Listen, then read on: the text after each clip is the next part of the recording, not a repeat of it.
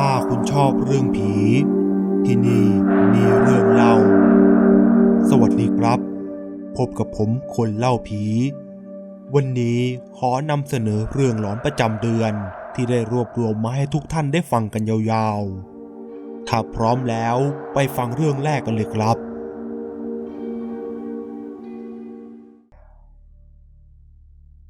เรื่องราวที่ผมจะนำมาเล่าในวันนี้ ส่งมาจากคุณหนึ่งครับ คุณหนึ่งได้พบเจอกับเหตุการณ์ความน่ากลัว เมื่อครั้งที่ต้องเดินทางไปทำบุญกระถินที่วัดแห่งหนึ่ง ซึ่งตั้งอยู่บนภูเขา เนื่องจากคุณหนึ่งไม่ชำนาญเส้นทาง จึงเปิด GPS เพื่อดูเส้นทาง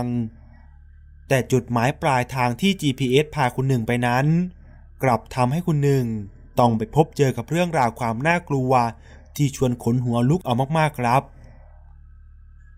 คุณหนึ่งเล่าว่า ย้อนไปเมื่อสมัยที่เรามี GPS ใช้แรก ๆ ตอนนั้นสำหรับผมเป็นอะไรที่ตื่นเต้นมาก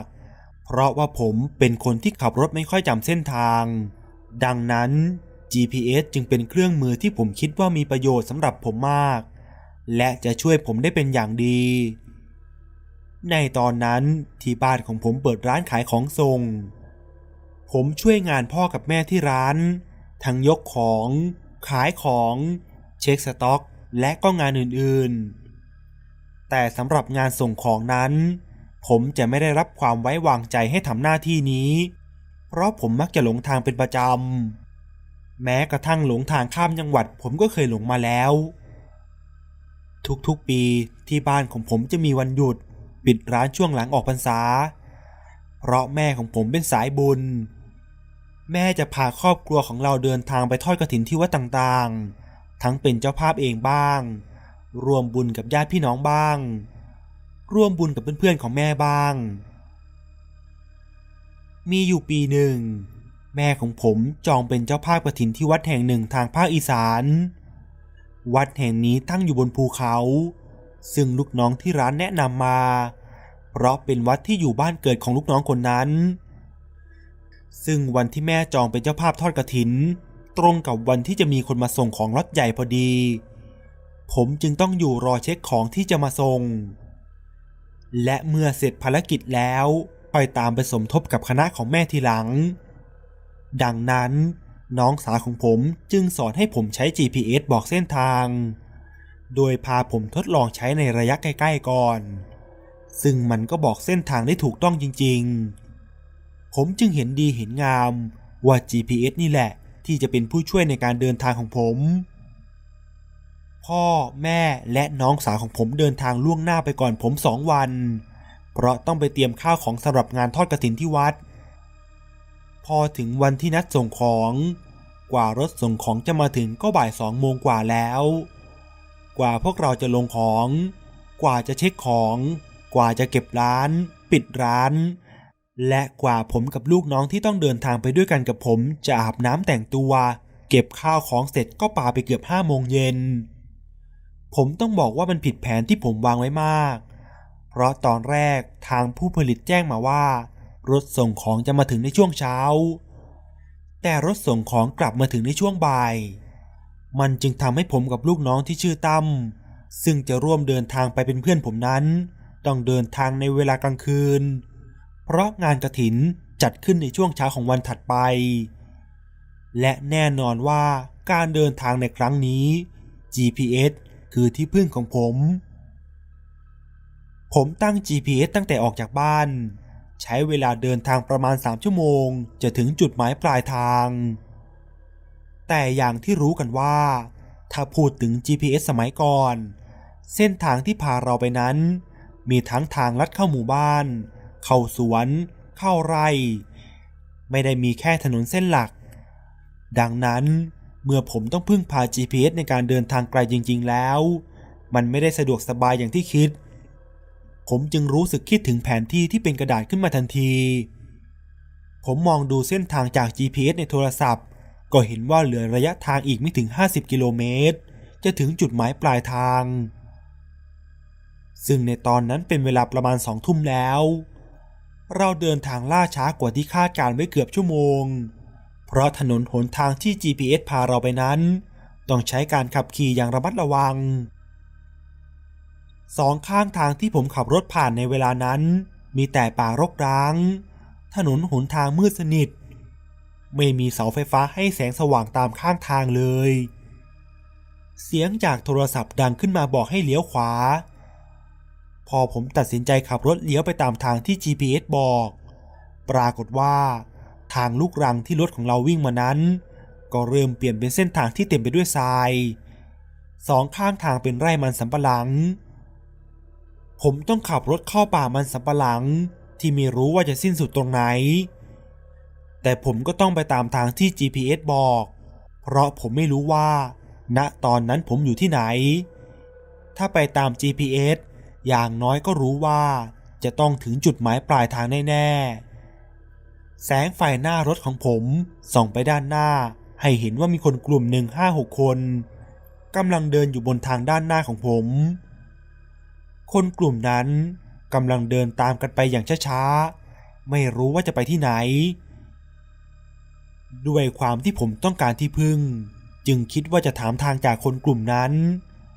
และอาสาไปส่งพวกเขาด้วย เพราะผมรู้สึกว่า ถ้าไปอย่างนี้คงไม่ถึงจุดหมายปลายทางง่าย ๆ แน่ตั้มสกิดบอกผมว่าให้รีบขับรถไปตั้มแสดงท่าทางตื่นกลัว และเร่งให้ผมขับรถผ่านคนกลุ่มนั้นไปให้เร็ว แต่ผมก็ขับรถเข้าไปจอดข้างๆคนกลุ่มนั้น แล้วลดกระจกลง เพื่อให้ตั้มถามทางให้ ผมก็สังเกตว่าตั้มหน้าซีดไม่ยอมมองไปทางซ้ายมือเลย และพร้อมกับบอกผมว่า ไปไปไปผมจึงต้องเป็นคนถามคนกลุ่มนั้นเองว่า ที่นี่ที่ไหน แล้วผมจะออกไปถนนใหญ่ได้ยังไง แต่ทุกคนก็ต่างเดินก้มหน้าผ่านไป เหมือนกับว่าพวกเขาไม่เห็นผมอยู่ตรงนั้นเลยตั้มทั้งตีขาผม ทั้งทำหน้าตาดุบอกให้ผมรีบขับรถไป แต่ผมก็ยังไม่ออกรถ จนสุดท้ายแล้ว ตั้มก็ต้องพูดออกมาว่า เขาไม่ใช่คน หลังจากที่ตั้มพูดประโยคนั้นจบ คนกลุ่มนั้นก็ค่อยๆเงยหน้าขึ้น แล้วหันมามองที่ผมกับตั้มผมชะงักไปเหมือนเห็นว่าใบหน้าของคนกลุ่มนั้น สูบซีดมีแต่หนังหุ้มกระดูกราวกับศพที่กำลังแห้ง ผมรีบขับรถออกไปจากตรงนั้นอย่างรวดเร็ว โดยไม่สนใจสภาพถนนหนทางเลย ตั้มบอกกับผมว่าตั้มเห็นแต่แรกแล้วว่าพวกเขาไม่ใช่คน เพราะตั้มเห็นว่าพวกเขาไม่มีเท้า จึงพยายามบอกให้ผมรีบไป และไม่ให้ผมจอดรถ ซึ่งในตอนนั้นผมไม่ได้สังเกตช่วงล่างของคนกลุ่มนั้นเลย มัวแต่ดีใจว่าตัวเองเห็นชาวบ้าน จะได้ถามทางไปถนนใหญ่ หลังจากนั้นผมก็ขับรถผ่ากลางไล่มันสำปะหลัง จนมาโผล่ที่ถนนคอนกรีต ซึ่งเป็นถนนของหมู่บ้านแห่งหนึ่ง หมู่บ้านแห่งนี้เหมือนมีงานเทศกาลอะไรบางอย่าง ผมเข้าใจว่าอาจจะเป็นงานฉลองกระถิน ผมกับตั้มดีใจมากที่ได้เจอชุมชน จึงขับรถไปตรงที่มีแสงไฟ และก็มีผู้คนมากมาย ปรากฏว่าที่ตรงนั้นเป็นวัด มีโบสถ์มีศาลาไม้ ผมใจชื้นขึ้นมาทันที เพราะที่วัด น่าจะกำลังมีงาน ผมเลือกขับรถเข้าไปจอดบริเวณใต้ต้นโพต้นใหญ่ แล้วเข้าไปคุยกับชาวบ้าน ก็ได้ความว่าคืนนี้มีงานฉลองกระถินที่วัด ซึ่งก็เป็นอย่างที่ผมคิด ผมจึงถามทางออกไปถนนใหญ่ พร้อมทั้งบอกด้วยว่า ผมจะไปที่วัดแห่งหนึ่ง ชาวบ้านคนหนึ่งบอกกับผมว่า วัดนี้อยู่ไม่ไกล ห่างจากนี่ไปไม่ถึง 10 กิโลเมตร แต่ในเวลานี้ไม่ควรออกไปจากหมู่บ้าน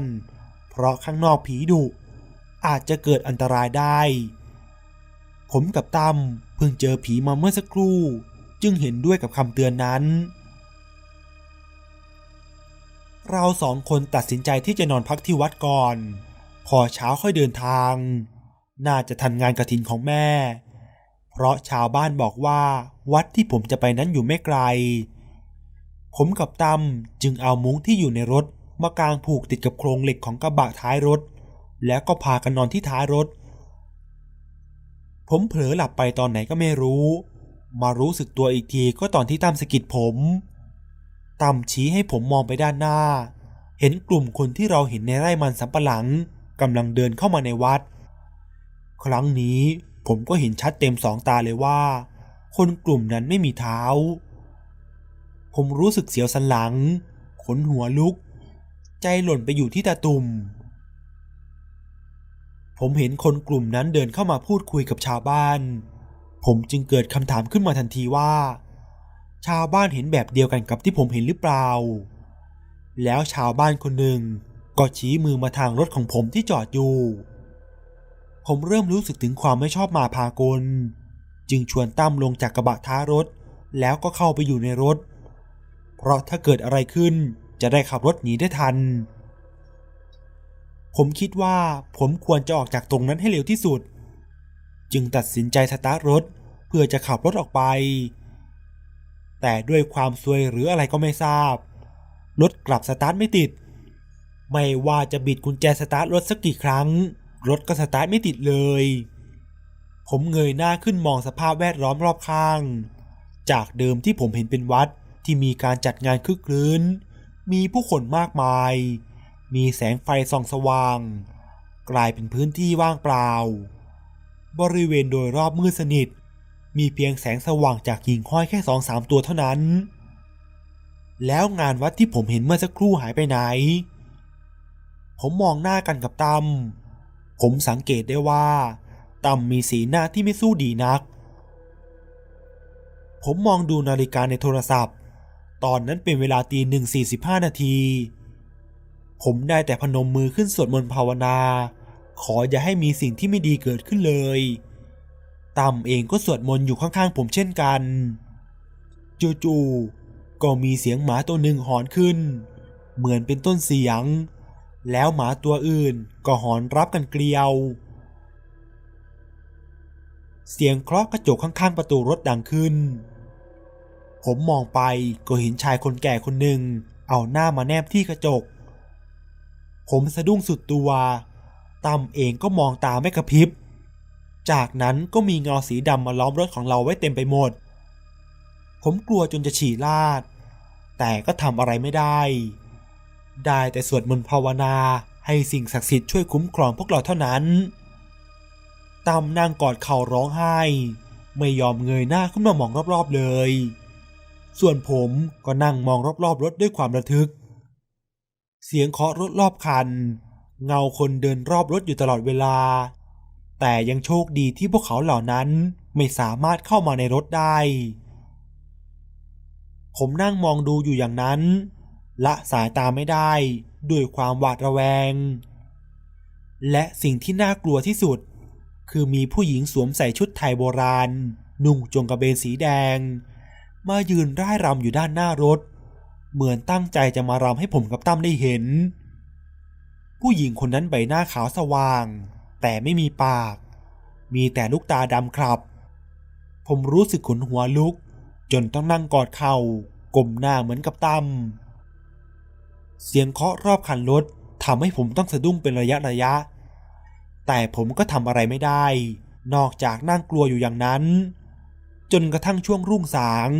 เงาดำเหล่านั้นก็เลือนลางจางหายไป และสักพัก ผมก็ลองสตาร์ทรถอีกครั้ง แต่ก็สตาร์ทไม่ติดอยู่เหมือนเดิม ผมเห็นว่าน่าจะปลอดภัยแล้ว จึงเดินลงจากรถไปหยิบเอาโทรศัพท์มือถือที่ตกอยู่หลังรถ ก็เห็นว่าโทรศัพท์ของผมวางอยู่ในมุง้งที่พวกผมกางนอนหลังรถ แต่ว่าโทรศัพท์ของผมแบตหมด ผมกับตั้มคุยกันว่า รอให้สว่างกว่านี้ แล้วจะพากันเดินไปหาคนมาช่วย ในระหว่างนั้น บังเอิญมีชาวบ้านสองคนเดินเข้ามาหาเรา ผมดีใจมากจึงรีบเดินเข้าไปหาชาวบ้านสองคนนั้น หลังจากที่ได้พูดคุยกันสักพักหนึ่ง ผมจึงได้รู้ว่า ชาวบ้านสองคนนั้นเป็นสามีภรรยากันกำลังจะออกไปดูเบ็ดที่ปักไว้ บังเอิญเห็นรถของเราจอดอยู่จึงเข้ามาดู ชาวบ้านสามีภรรยาคู่นั้นบอกกับผมว่า วัดที่ผมจะเดินทางไปนั้น อยู่ห่างจากหมู่บ้านแห่งนี้ไปประมาณ 6 กิโลเมตร แล้วชาวบ้านสองสามีภรรยาก็พาผมเข้าไปในหมู่บ้าน เพื่อเหมารถของคนในหมู่บ้านให้ไปส่งที่วัดบนเขา เมื่อผมเดินทางไปถึงที่วัด แม่ก็ออกมารับผมด้วยความเป็นห่วง เพราะว่าแม่ติดต่อผมไม่ได้ ผมจึงเล่าเรื่องที่เกิดขึ้นให้ทุกคนฟัง แล้วผมก็ได้รู้มาว่า ที่ที่ผมหลงเข้าไปนั้นเป็นป่าช้า ที่ใช้ฝังผีตายหงของวัดเก่าประจำหมู่บ้าน แต่เนื่องจากว่า วัดเดิมอยู่ไกลจากหมู่บ้านเกินไปทำให้ชาวบ้านไม่สะดวกในการเดินทางมาประกอบศาสนพิธีที่วัด อีกทั้งพระสงฆ์ต้องเดินทางบิณฑบาตในระยะทางที่ไกลมาก ดังนั้นจึงมีการย้ายวัดไปสร้างในหมู่บ้าน และวัดเก่าก็ถูกปล่อยร้าง และผมกับตั้มก็ไม่ใช่รายแรกที่ถูกผีที่วัดเก่าหรอก เคยมีชาวบ้านที่ไปดูเบ็ดตกปลาตอนกลางคืน เจอผีที่วัดเก่าหลอกมาหลายรายแล้ว พวกเรายังโชคดีที่มีสิ่งศักดิ์สิทธิ์ในรถคอยคุ้มครองอยู่ ชาวบ้านบางรายถึงขั้นโดนผีวิ่งไล่ตาม จนจับไข้หัวโกรน และทุกคนที่เจอผีวัดเก่าลอกก็มักจะได้เจอกับผีนางรำนุ่งจงกระเบนสีแดงแทบทุกครั้ง คนเฒ่าคนแก่ในหมู่บ้านเล่าว่า เมื่อก่อนที่หมู่บ้านจะมีคณะนางรำอยู่คณะหนึ่ง ที่จะคอยรับจ้างแสดงในงานต่างๆ อยู่มาวันหนึ่ง นางรำคนหนึ่งหายไปแบบไม่มีใครรู้ ทุกคนคิดว่านางรำคนนั้นอาจจะหนีไปกับคนรัก จึงไม่มีใครออกตามหา แต่ต่อมาเริ่มมีคนพบนางรำคนนั้นในลักษณะแปลกๆ เช่นเห็นนางรำคนนั้นเดินอยู่ พอจะเข้าไปทัก นางรำคนนั้นก็หายไป หรือบางคนก็เห็นนางรำคนนั้นยืนรำอยู่ แต่ไม่มีท่อนล่างทำให้ทุกคนมั่นใจว่า นางรำคนนั้นน่าจะตายไปแล้ว แต่จนถึงทุกวันนี้ก็ยังไม่มีใครเจอศพของนางรำคนนั้นเลย สุดท้ายแล้ว ผมกับตั้มก็ไม่ได้กลับไปเอารถที่จอดทิ้งไว้ แต่ให้คนงานคนอื่นไปเอาให้แทน และนี่ก็คือเรื่องราวทั้งหมดครับ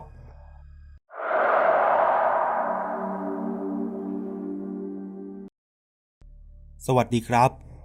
เรื่องราวที่ผมจะนำมาเล่าในวันนี้ ส่งมาจากคุณแยมครับ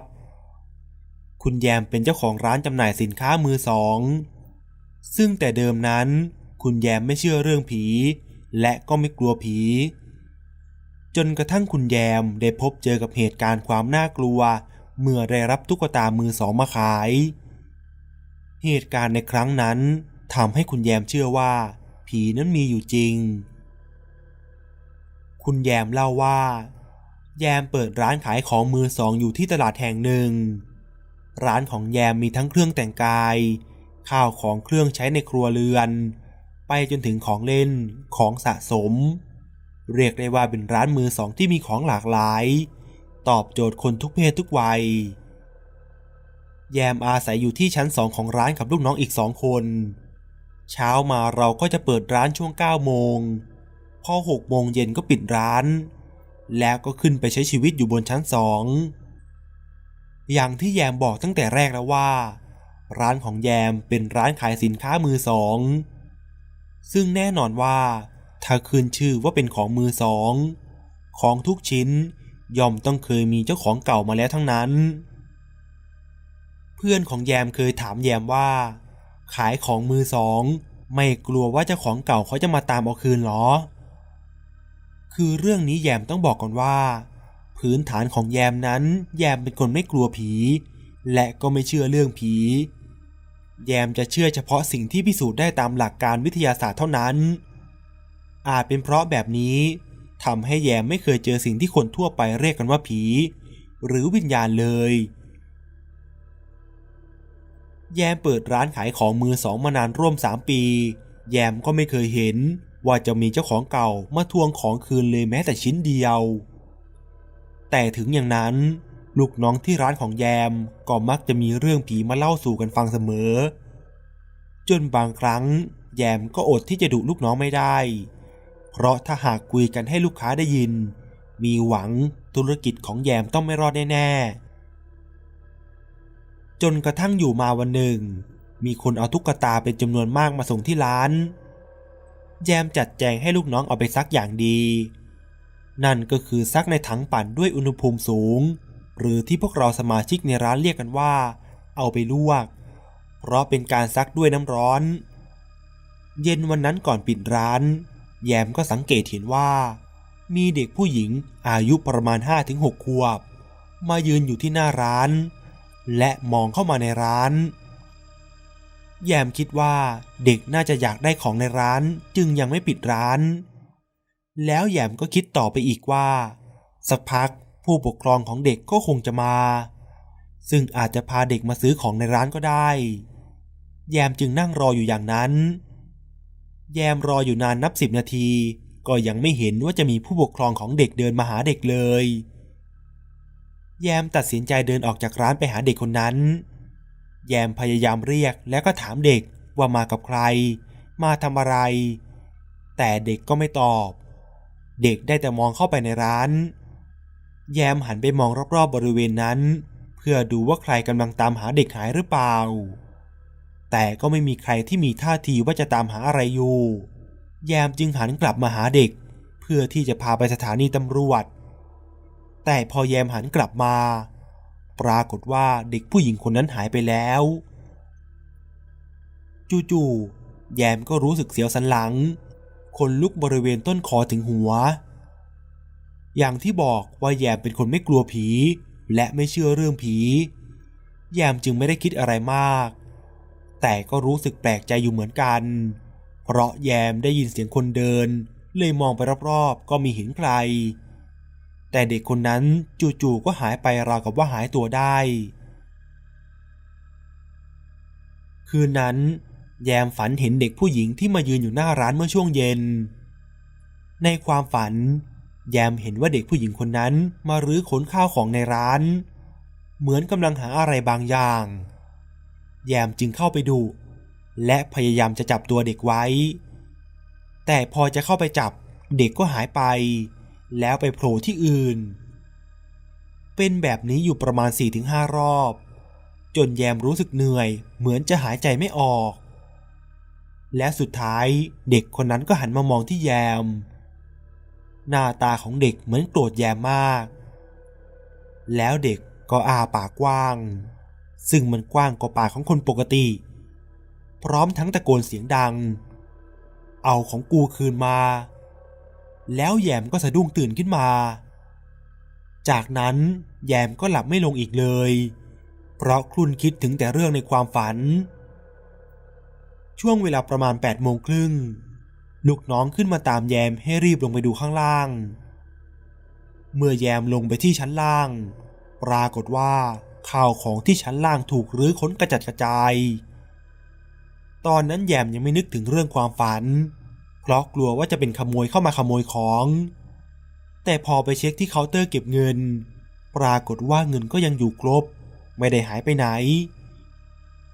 ตอนนั้นแยมรู้สึกกลัวมาก เพราะพวกเราอาศัยอยู่กันแค่สามคน และก็มีแต่ผู้หญิงทั้งนั้น แยมจึงจัดการโทรศัพท์ไปแจ้งตำรวจ แล้วก็ให้ช่างมาติดกล้องวงจรปิด ในช่วงเย็นก่อนจะปิดร้าน แยมก็สังเกตเห็นเด็กผู้หญิงคนเดิม คนเดียวกันกับที่แยมเห็นเมื่อวาน มายืนอยู่ที่หน้าร้าน แล้วจ้องเข้ามาในร้านเด็กผู้หญิงคนนั้น เหมือนจะรู้ว่าแยมกำลังมองอยู่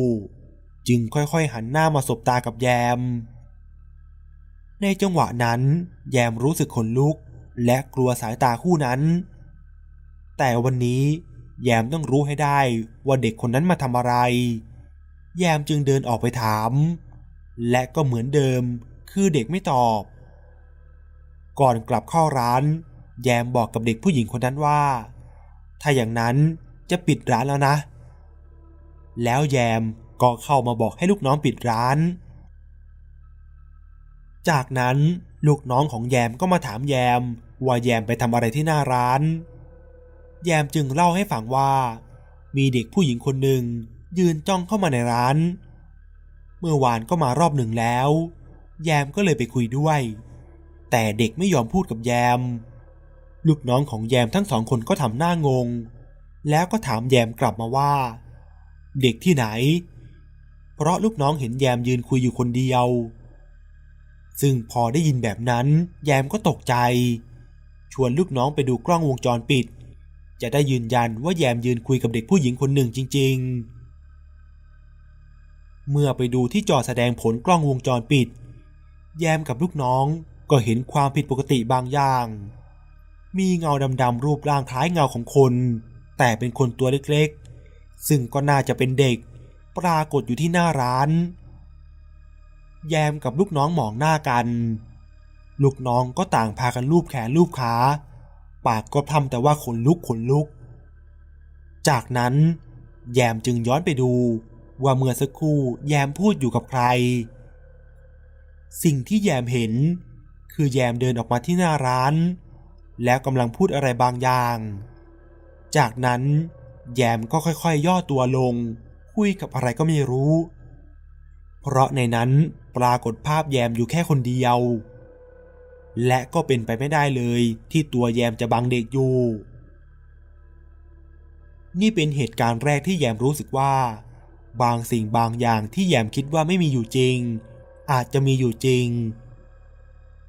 แยมยอมรับว่า แยมค่อนข้างเป็นกังวล แต่ก็พยายามพูดปลอบใจตัวเองและลูกน้องว่ามันไม่มีอะไร ก่อนนอนแยมและลูกน้องก็ช่วยกันเดินสำรวจความเรียบร้อยภายในร้าน แล้วก็พากันเข้านอน ด้วยเพราะเรื่องของเด็กผู้หญิงคนนั้นมาวนเวียนอยู่ในหัว จึงทำให้แยมนอนไม่หลับ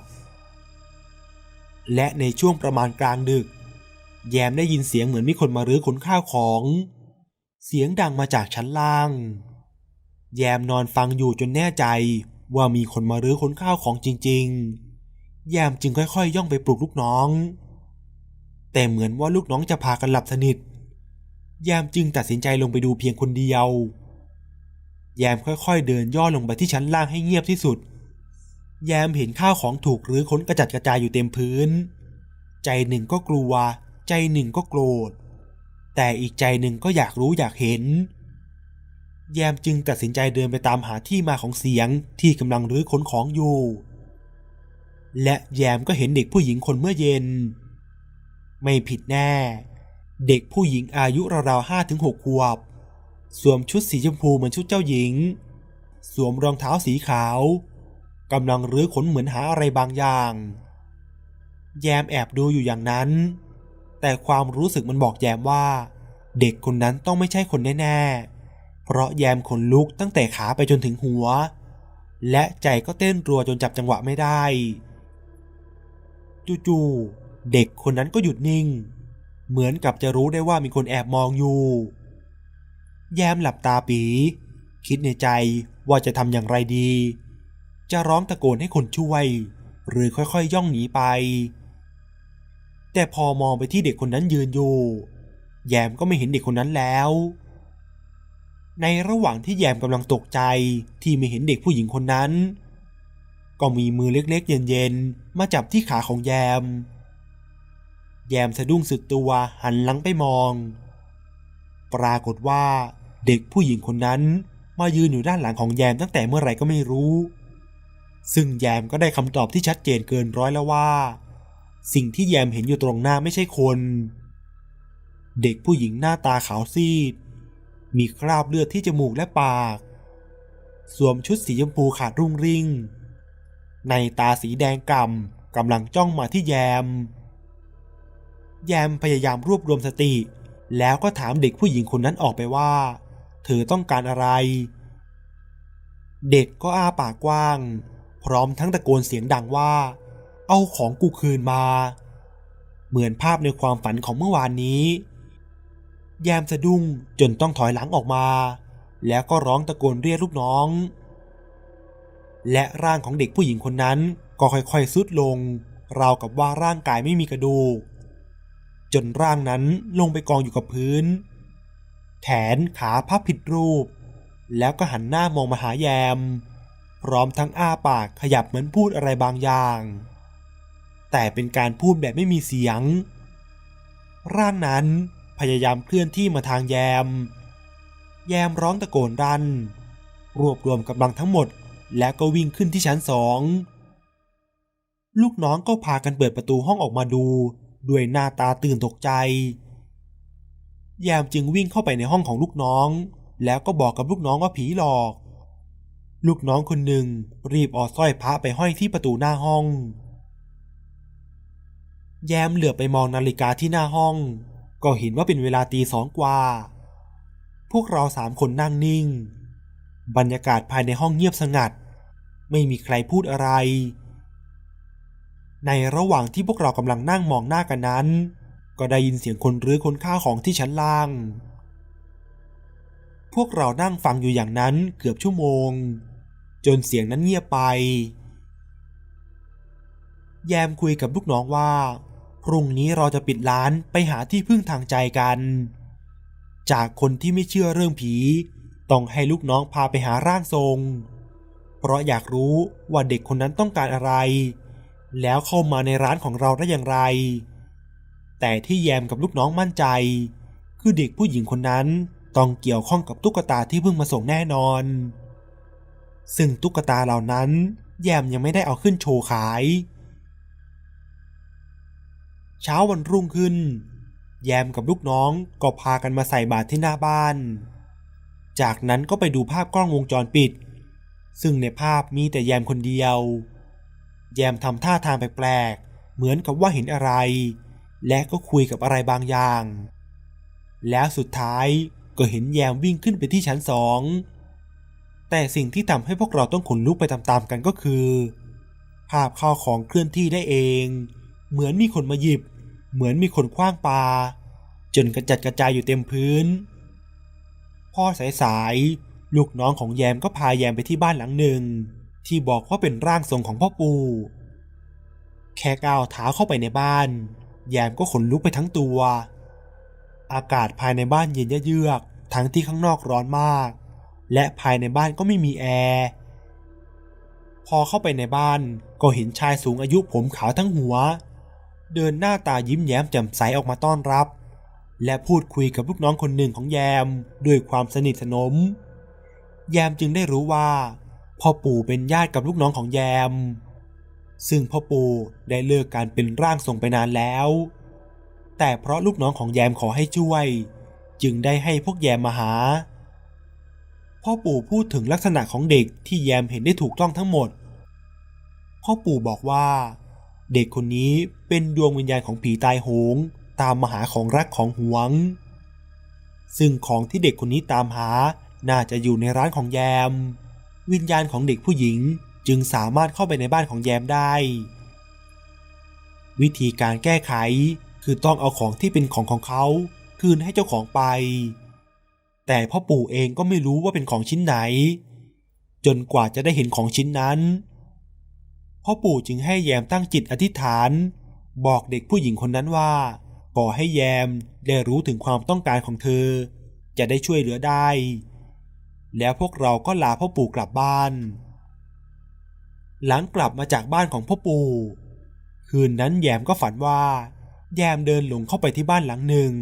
แล้วก็ไปเจอเด็กผู้หญิงคนนั้นกำลังนั่งร้องไห้อยู่ที่หน้าบ้าน เด็กผู้หญิงคนนั้น กำลังกอดตุ๊กตาหมีสีชมพูอยู่ ตุ๊กตาหมีตัวนั้น แยมรู้สึกคุ้นหน้าคุ้นตา เหมือนว่าเคยเห็นที่ไหน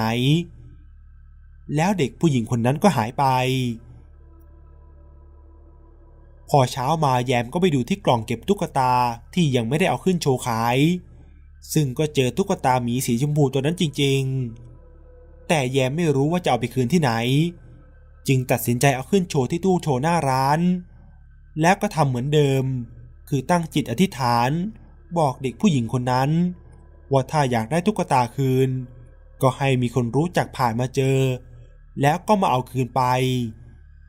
ซึ่งแยมตั้งใจจะให้ฟรี ถ้ามีหลักฐานมายืนยันว่ารู้จักกับเจ้าของตุ๊กตาจริง ๆ แต่จนถึงทุกวันนี้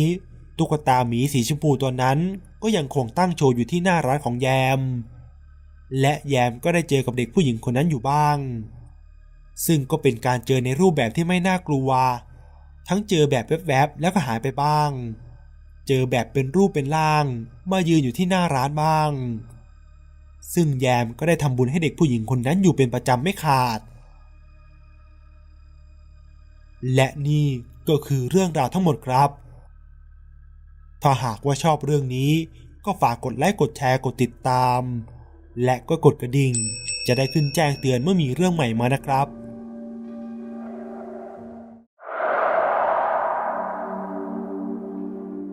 ถ้าคุณชอบเรื่องผี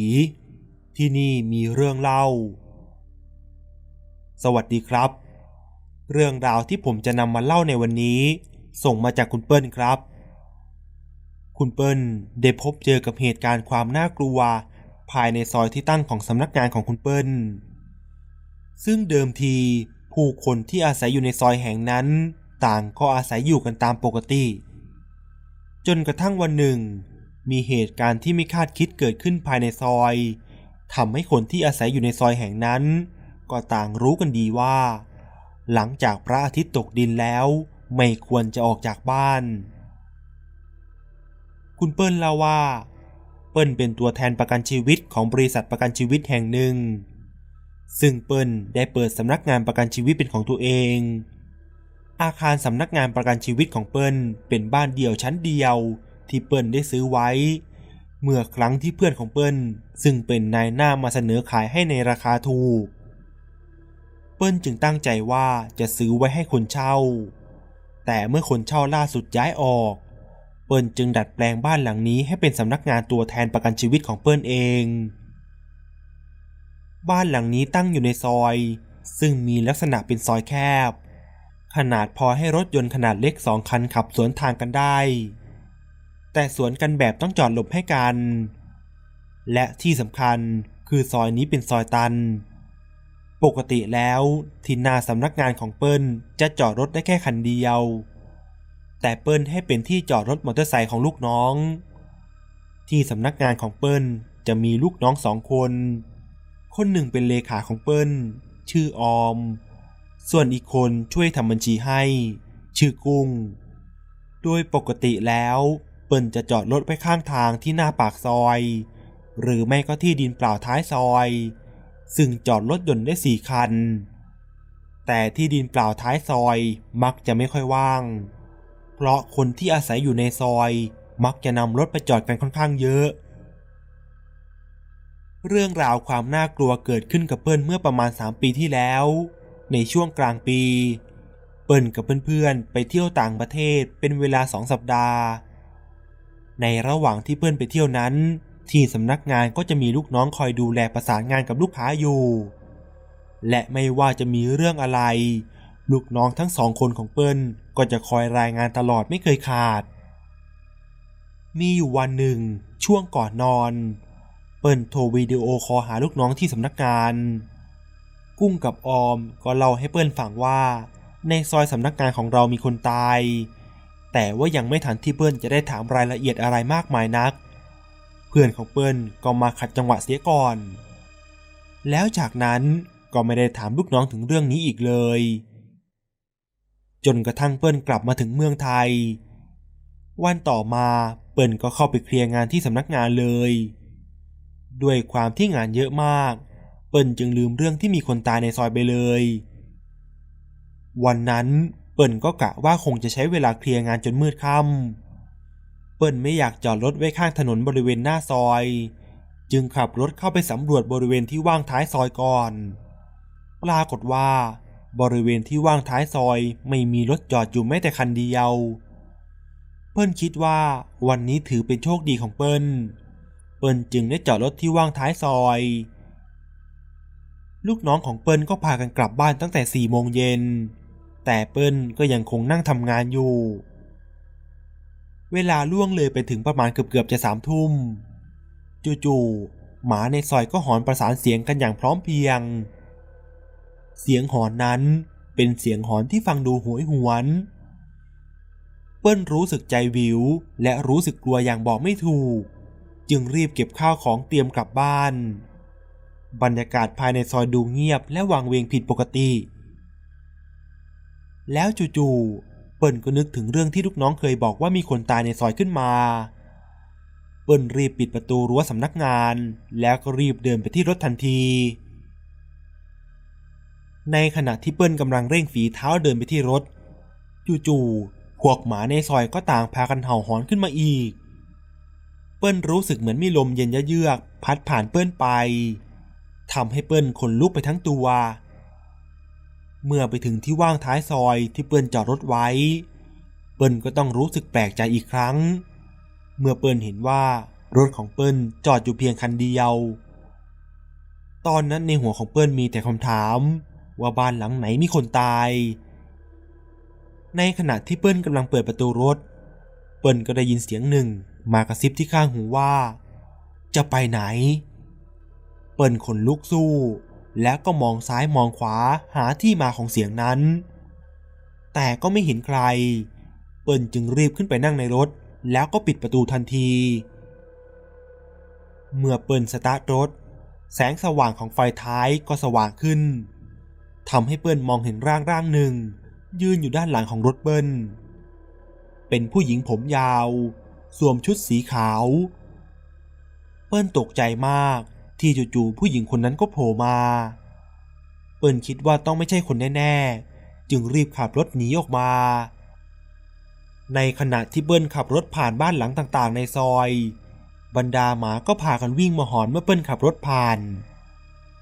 เปิ้ลได้แต่สวดมนต์ในใจไปเรื่อยๆ เพราะกลัวว่าผู้หญิงที่เปิ้ลเห็นจะตามมา แต่เมื่อเปิ้ลกลับถึงบ้าน ทุกอย่างก็ดูปกติ วันต่อมาเป็นวันอาทิตย์ เป็นวันหยุดของลูกน้อง เปิ้ลจึงเข้ามาทำงานที่สำนักงานเพียงคนเดียว เปิ้ลเอารถไปจอดบริเวณที่ว่างท้ายซอยเหมือนเดิม เพราะวันนัดให้ช่างแอร์มาล้างแอร์ให้ และวันนี้ก็เป็นอีกวันที่เปิ้ลเห็นว่า ที่ว่างบริเวณท้ายซอยไม่มีรถจอดอยู่เลยแม้แต่คันเดียว เปิ้ลกะว่า ถ้าเสร็จภารกิจแล้วจะลองถามเพื่อนบ้านดู ว่าเจ้าของที่เขาห้ามจอดรถหรือเปล่า เปิ้ลนั่งทำงานจนถึงสามทุ่ม เหตุการณ์เดิมก็ย้อนกลับมาอีกครั้ง เสียงหมาหอนหวยหวน ไล่ตั้งแต่ท้ายซอยจนมาถึงปากซอย แล้วคำถามว่าใครตายก็กลับมาอีกครั้ง เปิ้ลพยายามแข็งใจนั่งทำงานต่อ เพราะอยากจะเร่งส่งเรื่องของลูกค้าให้เสร็จ ในขณะที่เปิ้ลกำลังก้มหน้าก้มตาพิมพ์งานอยู่นั้น เปิ้ลก็ได้ยินเสียงฝีเท้าของคนใส่รองเท้าส้นสูง เดินมาจากทางหน้าบ้าน เปิ้ลเงยหน้าขึ้นมามองก็ไม่เห็นใคร คิดว่าตัวเองคงจะหูฟาด เปิ้ลทำงานเสร็จตอนประมาณเกือบๆจะสี่ทุ่ม แล้วเปิ้ลก็จัดการเก็บข้าวของปิดเครื่องใช้ไฟฟ้าจนเรียบร้อย ในจังหวะที่เปิ้ลเดินออกมา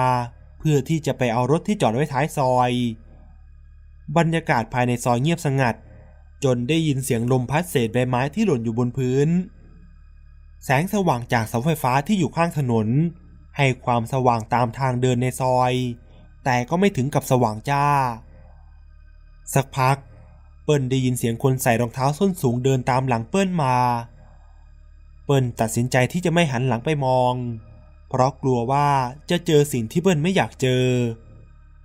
แต่เสียงเดินนั้นเร็วขึ้นเรื่อยๆ และเสียงก็ดังใกล้เข้ามาเรื่อยๆ สิ่งที่ชวนให้เปิ้ลรู้สึกกลัวขึ้นมาก็คือ อากาศรอบข้างที่เย็นลงอย่างรวดเร็ว และเสียงหมาหอนกลับมาดังขึ้นอีกเป็นระยะระยะ เปิ้ลพยายามเร่งฝีเท้าให้เร็วขึ้นกว่าเดิม แต่ดูเหมือนว่า ผู้ที่เดินตามมาด้านหลัง ก็ตามมาอย่างไม่ลดละเช่นกัน จู่ๆก็มีลมเย็นวูบหนึ่งพัดผ่านตัวเปิ้ลไป แล้วเปิ้ลก็ต้องหยุดชะงักอย่างกระทันหัน เมื่อมีใครคนหนึ่งมายืนขวางหน้าเปิ้ลอยู่ ที่ด้านหน้าของเปิ้ลนั้น มีผู้หญิงคนหนึ่ง สวมชุดเดรสสีขาว สวมรองเท้าส้นสูงสีดำยืนอยู่ด้านหน้าของเปิ้ลในลักษณะยืนหันหลังให้แล้วผู้หญิงคนนั้น ก็เดินตรงไปยังที่ว่างท้ายซอยที่เปิ้ลจอดรถอยู่ ในตอนนั้น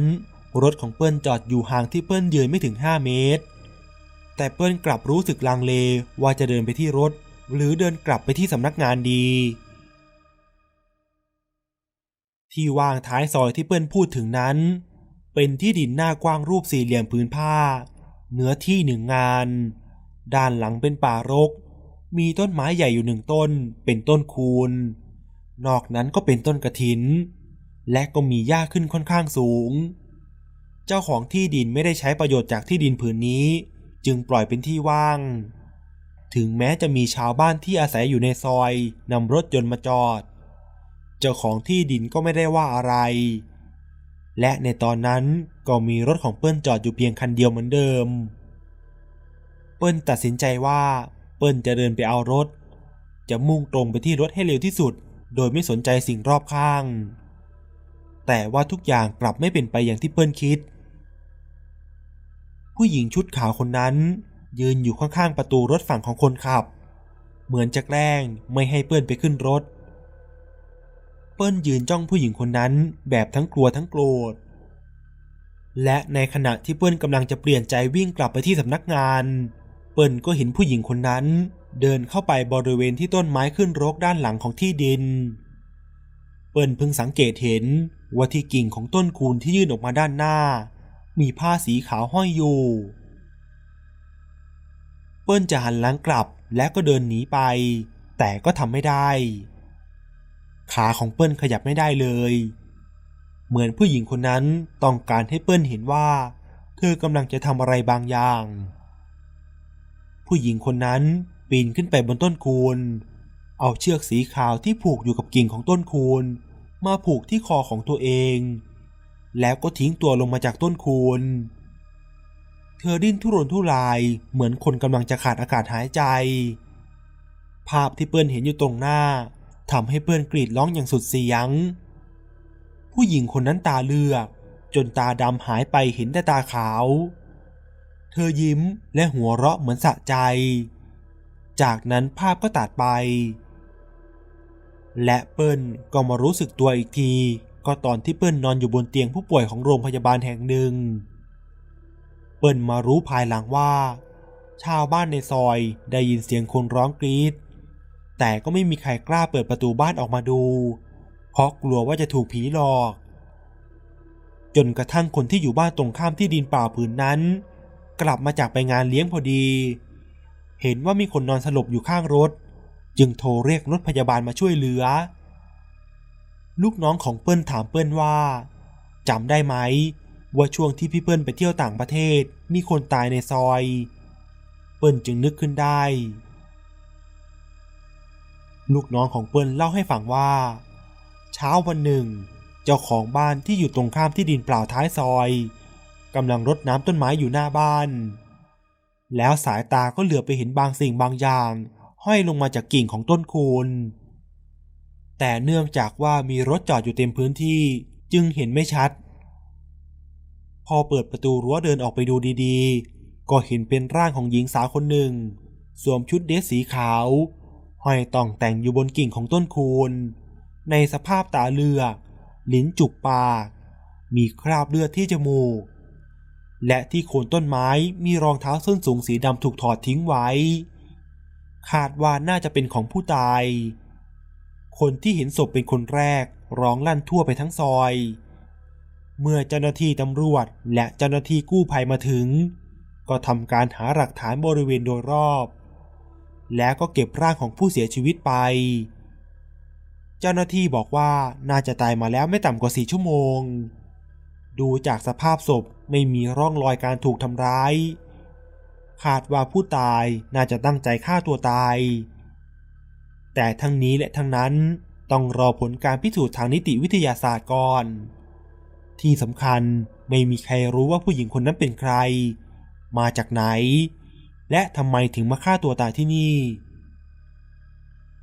เจ้าหน้าที่กู้ภัยเก็บไปทั้งศพ รองเท้าและผ้าที่ใช้ผูกคอ แต่ก็ต้องมีเหตุให้เอาผ้าผูกคอผืนนั้นมาคืน เจ้าหน้าที่ตำรวจคนที่เอาผ้าผูกคอมาคืนที่เดิมนั้นเล่าให้ชาวบ้านในซอยฟังว่า ถูกดวงวิญญาณของผู้หญิงที่ผูกคอตายหลอกหลอน ตามมาทวงเอาผ้าที่ใช้ผูกคอตายคืน โดยเจ้าหน้าที่ตำรวจที่เข้าเวรอยู่นั้น เห็นผู้หญิงคนหนึ่ง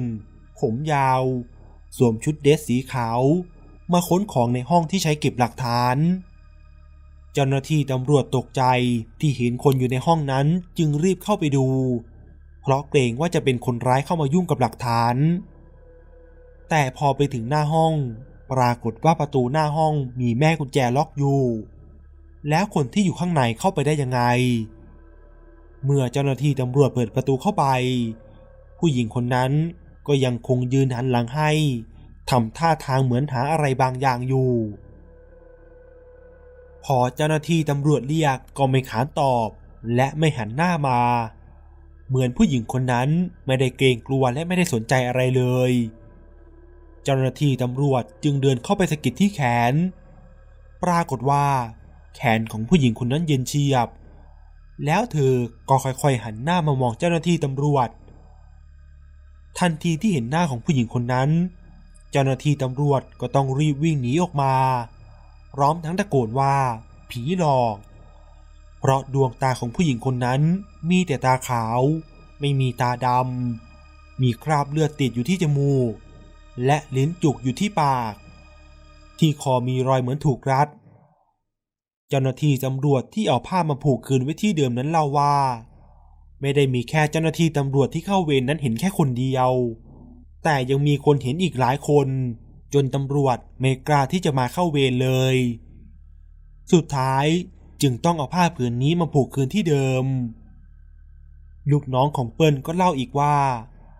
หลังจากที่ผู้หญิงนิรนามคนนี้มาผูกคอตาย ชาวบ้านที่อยู่ในซอยก็มีคนพบเจอเหตุการณ์แปลกๆ ชวนขนหัวลุก จนไม่มีใครกล้าเอารถมาจอดที่ว่างท้ายซอยอีกเลย บางก็เห็นแบบที่เปิ้ลเห็น คือผู้หญิงคนนี้มาผูกคอตายให้ดู บางก็ถูกดวงวิญญาณของผู้หญิงคนนั้นหลอก ด้วยการมายืนให้เห็นในสภาพที่ไม่น่าดู แต่คนที่โดนหนักที่สุดเห็นจะเป็นพนักงานเก็บขยะ ปกติแล้วรถเก็บขยะจะมาเก็บขยะในซอยทุกวันพุธ ช่วงตีหนึ่งตีสอง แต่ตอนเช้าของวันหนึ่งก็มีคนพบว่า มีผู้ชายคนหนึ่ง มานอนอยู่บริเวณใต้ต้นคูน ในสภาพที่ขับถ่ายเปื้อนกางเกง ส่งกลิ่นคะคลุ้ง คนที่มาเห็นบอกว่ากำลังพาหมาที่บ้านออกมาเดินเล่น แล้วหมาก็พยายามดึงสายจูงเข้าไปทางที่ว่างท้ายซอย ซึ่งแน่นอนว่า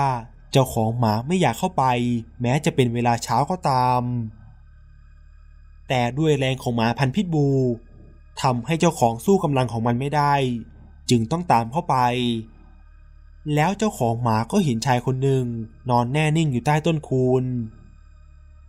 เดือดร้อนตำรวจกับเจ้าหน้าที่กู้ภัยที่ต้องกลับมาที่นี่อีกครั้ง เจ้าหน้าที่กู้ภัยจึงนำชายคนดังกล่าวส่งโรงพยาบาล ซึ่งมาทราบภายหลังว่า ชายคนนั้นเป็นพนักงานเก็บขยะ ว่ากันว่า ชายคนนั้นถึงขั้นจับไข้หัวโกรน นอนโรงพยาบาลอยู่หลายคืน และก็ใช้เวลาในการรักษาตัวอยู่ร่วมเดือน กว่าจะกลับมาพูดคุยรู้เรื่องเป็นปกติ แต่เขาไม่ยอมเล่าเรื่องที่เกิดขึ้นให้ใครฟัง และก็ลาออกจากงานไปเลย ปัจจุบันนี้ที่ว่างท้ายซอยนั้นไม่มีอยู่แล้ว เพราะเจ้าของที่ดินได้สร้างเป็นห้องพักขนาดสี่ห้องให้คนเช่า ซึ่งเปิ้ลจะเห็นคนมาอยู่ไม่ซ้ำหน้า ชาวบ้านแถวนั้นก็เล่าลือกันว่าไม่มีใครอยู่ได้ เพราะถูกผีหลอก และนี่ก็คือเรื่องราวทั้งหมดครับ ถ้าหากว่าชอบเรื่องนี้ก็ฝากกดไลค์กดแชร์กดติดตาม และกดกระดิ่งจะได้ขึ้นแจ้งเตือนเมื่อมีเรื่องใหม่ ๆ มานะครับ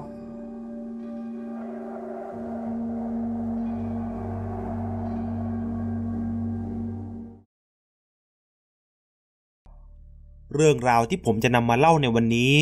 ส่งมาจากคุณไกรครับ ซึ่งเป็นเรื่องของคุณไกรเองกับพี่ชาย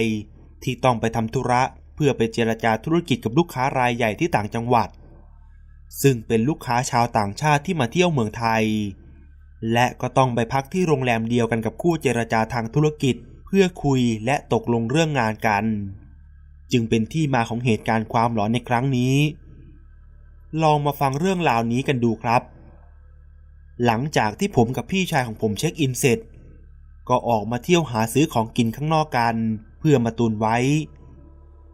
กลับมาถึงที่พักก็เกือบสามทุ่มได้แล้ว มาถึงผมก็เตรียมอาบน้ำเปลี่ยนชุดนอน แล้วก็นั่งดูทีวีกันสักพัก ในระหว่างนั้น พี่ชายผมก็ไปเข้าห้องน้ำเพื่อเตรียมตัวเข้านอน พี่ชายของผมชื่อกร ในระหว่างที่พี่กรณ์ทำภารกิจอยู่ในห้องน้ำนั้น เขาได้ยินเสียงเหมือนมีคนมาเคาะประตูห้องน้ำพี่กรณ์ก็เลยตะโกนออกไปว่า ไกลเหรอ รีบหรือเปล่า แป๊บหนึ่งนะ แล้วเสียงเคาะประตูก็เงียบไป แต่ไม่มีเสียงตอบรับ สักพักก็มีเสียงทำของที่อยู่บนโต๊ะหน้าห้องน้ำตกลงพื้น แล้วก็มีเสียงอุทานเบาๆพี่กรณ์จึงตะโกนไปอีกว่า แป๊บหนึ่งแป๊บหนึ่งพี่อาบน้ำใกล้จะเสร็จแล้วสักพัก พี่กรณ์ก็ได้ยินเสียงเหมือนคนเดินวนไปวนมาอยู่แถวหน้าห้องน้ำพักหนึ่งก็หยุดไป พี่กรณ์จึงรีบอาบน้ำและออกมาจากห้องน้ำในตอนนั้นก็พบว่าผมหลับไปแล้ว ตอนนั้นพี่กรณ์คิดว่า อะไรจะหลับเร็วได้ขนาดนี้ ก็เมื่อกี้เพิ่งไปเคาะประตูห้องน้ำอยู่เลย ไม่ทันถึงสิบนาที จะหลับได้เร็วขนาดนี้เลยเหรอ ในตอนนั้นพี่กรณ์คิดว่า ผมต้องแกล้งอำเขาแน่ๆ พี่กรณ์จึงคิดแกล้งผมกลับ โดยการพูดแซวว่า เอ เมื่อกี้ใครไปแกล้งพี่นะ แอบไปเคาะประตูห้องน้ำแล้วมาแกล้งทำเป็นหลับ แต่ตอนนั้นพี่กรณ์ยังเห็นผมหลับสนิท เหมือนไม่ได้ยินอะไรเลย แต่เขาก็เชื่อและก็คิดว่าถูกแกล้งอยู่ จึงพูดต่อมาอีกว่า ยอมรับมาซะดีๆนะว่าแกล้งไปทำผีหลอกพี่ ไม่อย่างนั้นระวังจะโดนผีหลอกจริงๆนะ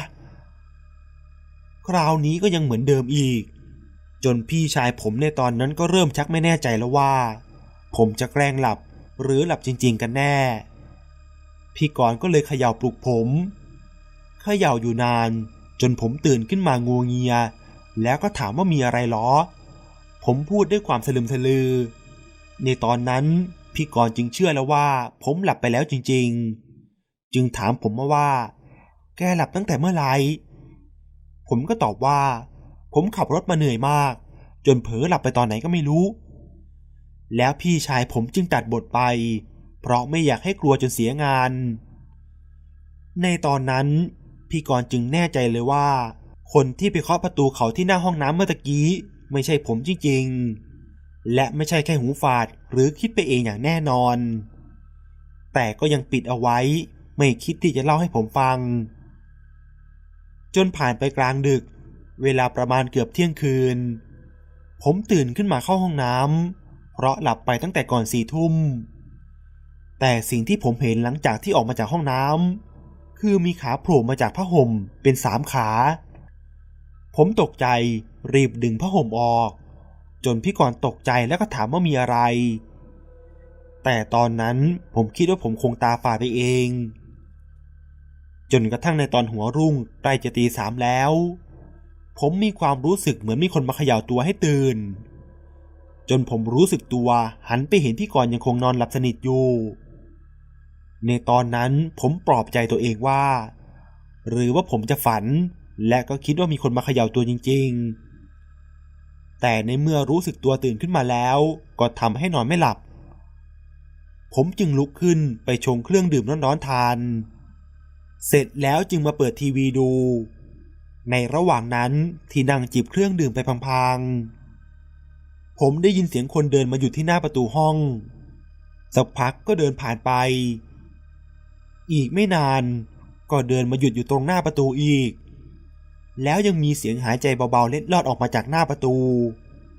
แต่ผมก็ไม่กล้าออกไปดูที่ตรงช่องประตู เพียงเท่านั้นผมก็เชื่อแล้วว่า โรงแรมแห่งนี้คงจะมีสิ่งผิดปกติเสียแล้วจริง ๆ พอถึงตอนเช้า พี่ชายของผมนั้นตื่นก่อน ก็อาบน้ำเปลี่ยนชุด แล้วออกไปหาอาหารเช้ากินก่อนคนเดียว เพราะผมเพิ่งจะมาหลับเอาตอนเช้า ก็เลยยังไม่ตื่น จนกระทั่งผ่านไปสักพักใหญ่ ผมได้ยินเสียงกดชักโครกในห้องน้ำจึงลืมตาตื่นและหายง่วงทันที เพราะนึกขึ้นได้ว่าในห้องนี้มีผมอยู่แค่คนเดียว แล้วจะมีใครเข้าห้องน้ำกดชักโครกได้อีกล่ะ แต่ที่น่าตกใจสุด คือผมได้ยินเป็นเสียงของพี่ชายผมหัวเราะอยู่ในห้องน้ำผมจึงคิดว่า หรือว่าพี่กรณ์กลับขึ้นมาเข้าห้องน้ำแล้วผมไม่รู้สึกตัว ผมจึงลุกขึ้นไปนั่งฟังที่หน้าห้องน้ำว่าพี่ชายผมอยู่ในห้องน้ำจริงหรือเปล่า ผมเรียกชื่ออยู่สองสามครั้ง ก็ไม่มีเสียงตอบกลับ จึงลองบิดประตูเข้าไป แต่ก็ไม่เห็นใคร เท่านั้นแหละครับ ผมก็เลยวิ่งไปคว้ามือถือที่อยู่ข้างหัวเตียง แล้วรีบวิ่งออกไปจากในห้องทันที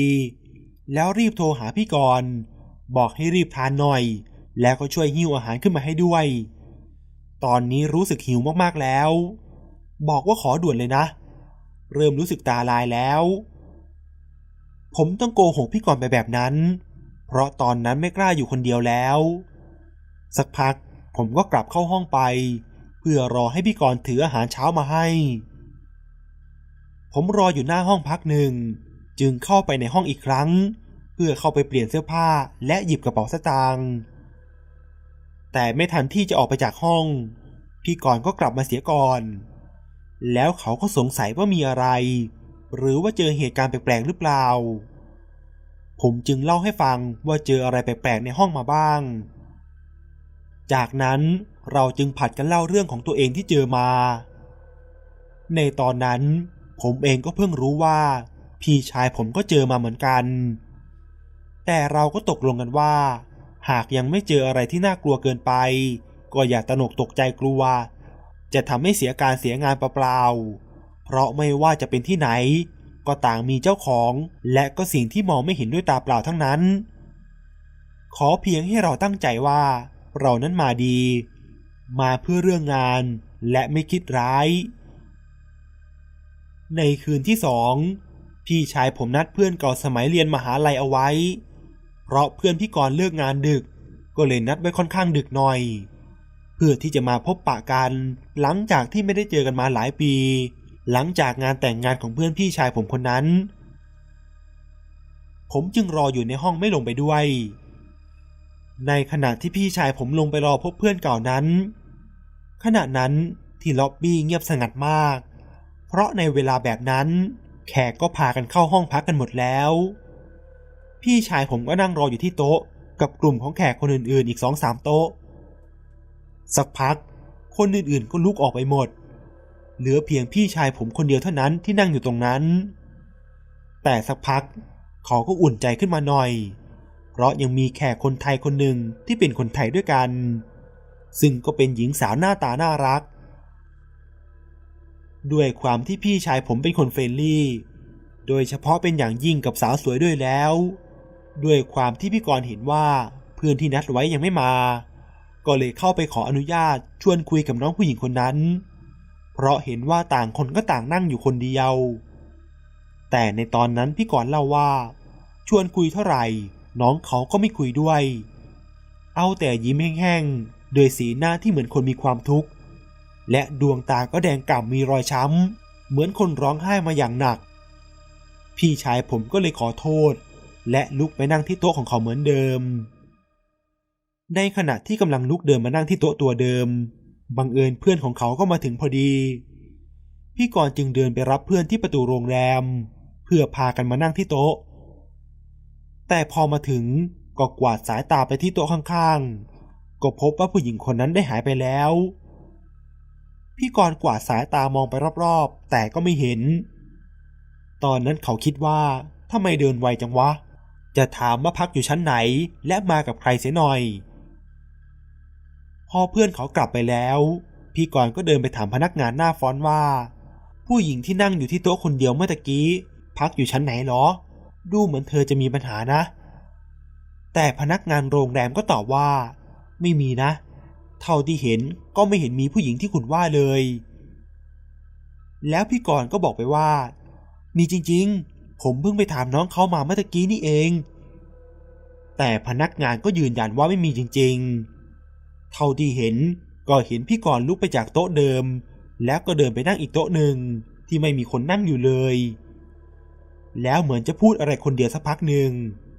แล้วก็ลุกไปรับเพื่อนที่เข้ามาในโรงแรม ตอนแรกพวกพนักงานก็ยังนึก ว่าพี่กรณ์คงพูดโทรศัพท์กับบลูทูธแน่เลย เห็นพูดอยู่คนเดียว แต่ไม่เห็นถือโทรศัพท์ แต่พี่กรณ์ก็ยังยืนยันว่าก็ผู้หญิงที่ใส่ชุดเดรสสีเขียวขี้ม้า ผมบ๊อบสั้น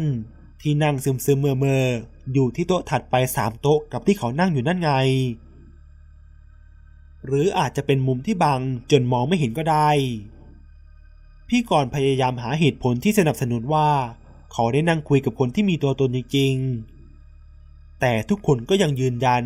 ว่าไม่มีใครเห็นก็เลยทักคนจริงๆ ซึ่งพี่กรณ์ก็บอกว่ามันจะเป็นไปได้ยังไง ก็ขอได้นั่งคุยได้เห็นหน้าชัดเจน ซึ่งถ้าเห็นเป็นเงาแบบเห็นหน้าไม่ค่อยชัดก็ว่าไปอย่าง ซึ่งพอพี่กรณ์กลับมาเล่าให้ผมฟัง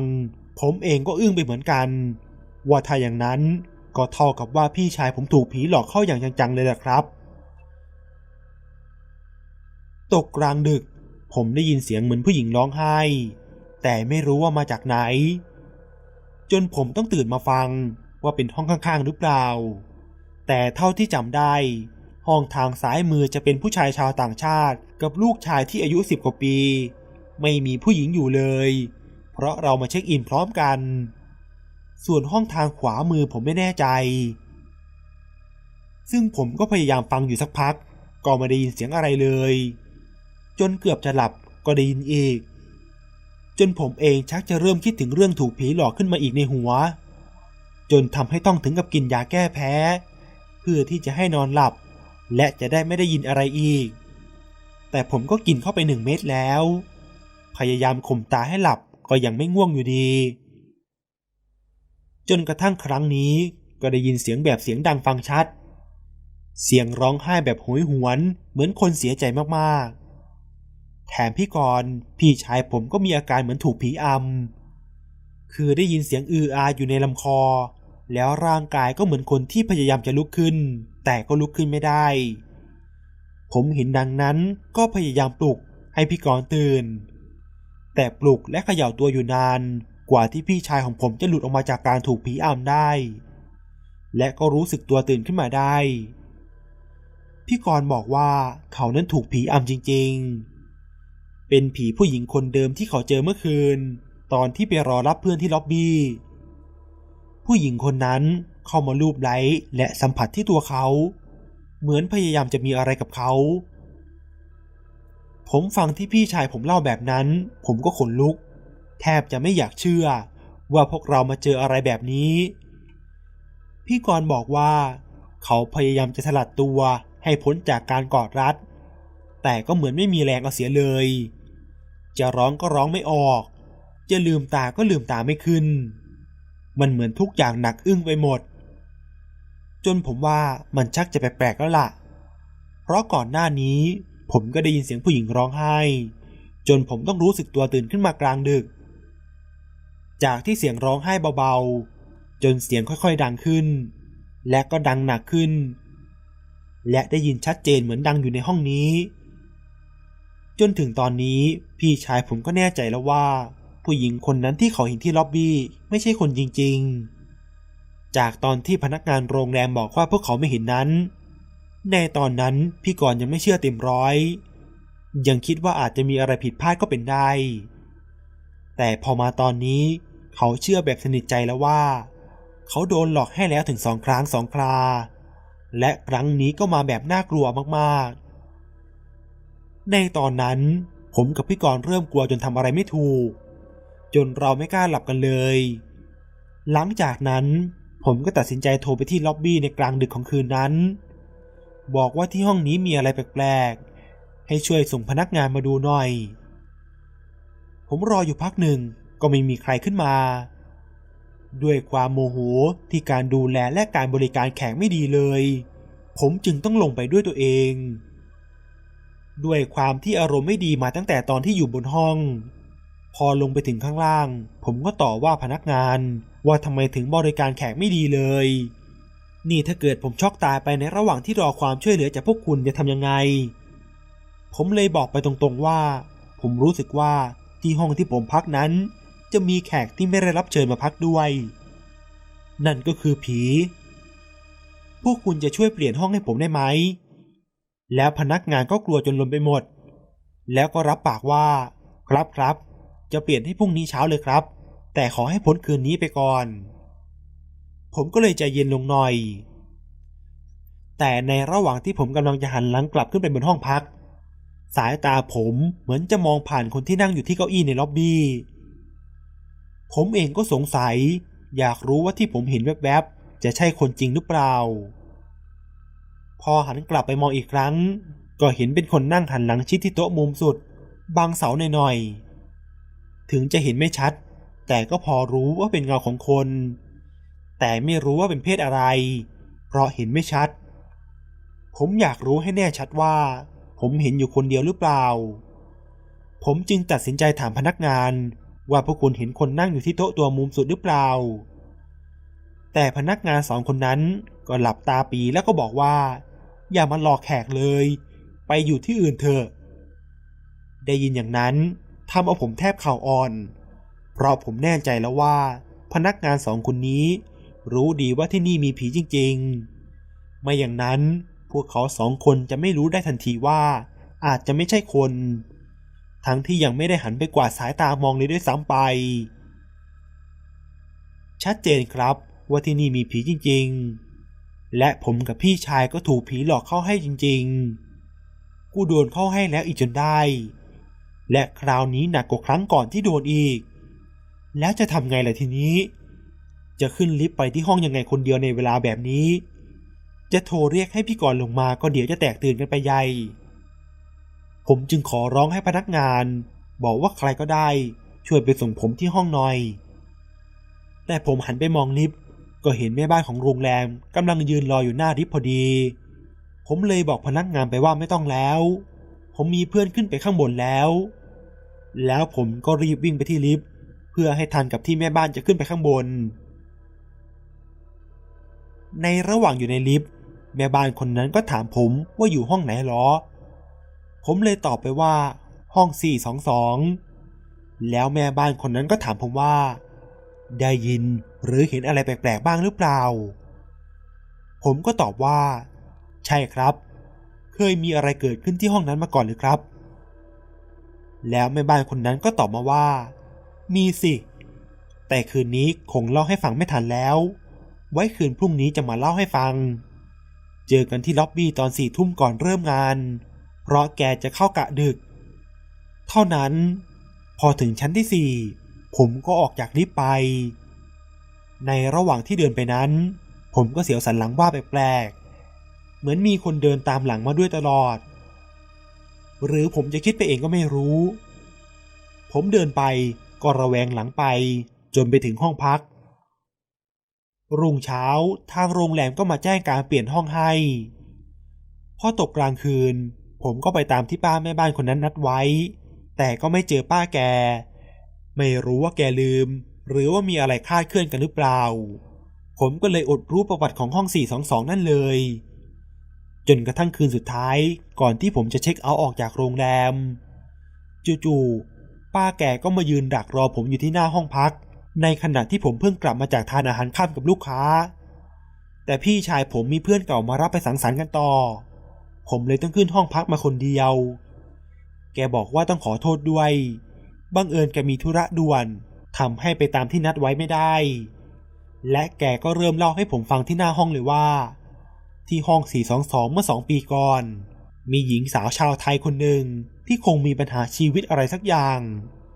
มาเปิดห้องพักอยู่คนเดียว ประมาณคืนที่สามที่เธอกินยาแก้เครียด ที่เธอพกติดตัวประจำแล้วก็เทกินจนหมดขวด จนสองวันผ่านไป พนักงานโรงแรมสงสัยว่าแขกห้องนี้ ยังไม่ได้ออกมาจากห้องเลยสองวันแล้ว จึงเปิดประตูห้องเข้าไป ก็พบว่าเธอเสียชีวิตแล้ว และชุดที่ผู้หญิงคนนั้นใส่ตอนที่เสียชีวิต ก็เป็นชุดเดรสสีเขียวเข้ม หรือออกเขียวอมทองนั่นแหละหลังจากนั้นก็มีคนเห็นวิญญาณของเธอที่โรงแรมบ่อยๆ โดยส่วนใหญ่จะเห็นมานั่งที่ล็อบบี้ตรงเก้าอี้มุมโปรด ที่เธอชอบไปนั่งเมื่ออยู่เป็นประจำ ตอนที่เธอยังมีชีวิตอยู่ ส่วนใครที่มาพักที่ห้องนั้น ก็มักจะเจอกันเกือบทุกราย พอได้ยินที่ป้าแกเล่า ผมนี่ก็รู้สึกโล่งอกที่ย้ายออกมาจากห้องนั้นได้ ผมขอบคุณป้าแกที่มาเล่าประวัติห้องนั้นให้ฟัง แต่ผมก็ยังสงสัยอยู่อย่าง ว่าป้าแกรู้ได้ยังไงว่าผมย้ายมาอยู่ห้องนี้ จนกระทั่งผ่านไปไม่ถึงเดือน ผมก็มีโอกาสได้กลับมาที่ห้องพักโรงแรมนี้อีกครั้ง แต่คราวนี้ผมมากับพ่อ และก็เพิ่งรู้ว่าญาติของผมฝั่งแม่ทำงานอยู่ที่นี่ ซึ่งก็ทำงานอยู่ที่ห้องควบคุมกล้องวงจรปิดของโรงแรมนี้ ด้วยความสงสัย ผมจึงขอให้เขาช่วยดูกล้องวงจรปิด ย้อนหลังไปคืนที่ผมยืนคุยอยู่กับป้า ที่เป็นพนักงานทำความสะอาดคนนั้นให้หน่อย ซึ่งก็ปรากฏว่า คืนนั้นผมยืนคุยอยู่คนเดียว ไม่มีใครเลย และหลังจากนั้นต่อให้เป็นโปรเจกต์ใหญ่สักกี่สิบล้านก็ตาม ผมก็ไม่เคยกลับไปที่โรงแรมนั้นอีกเลย จะส่งคนอื่นไปแทน และนี่ก็คือเรื่องราวทั้งหมดครับ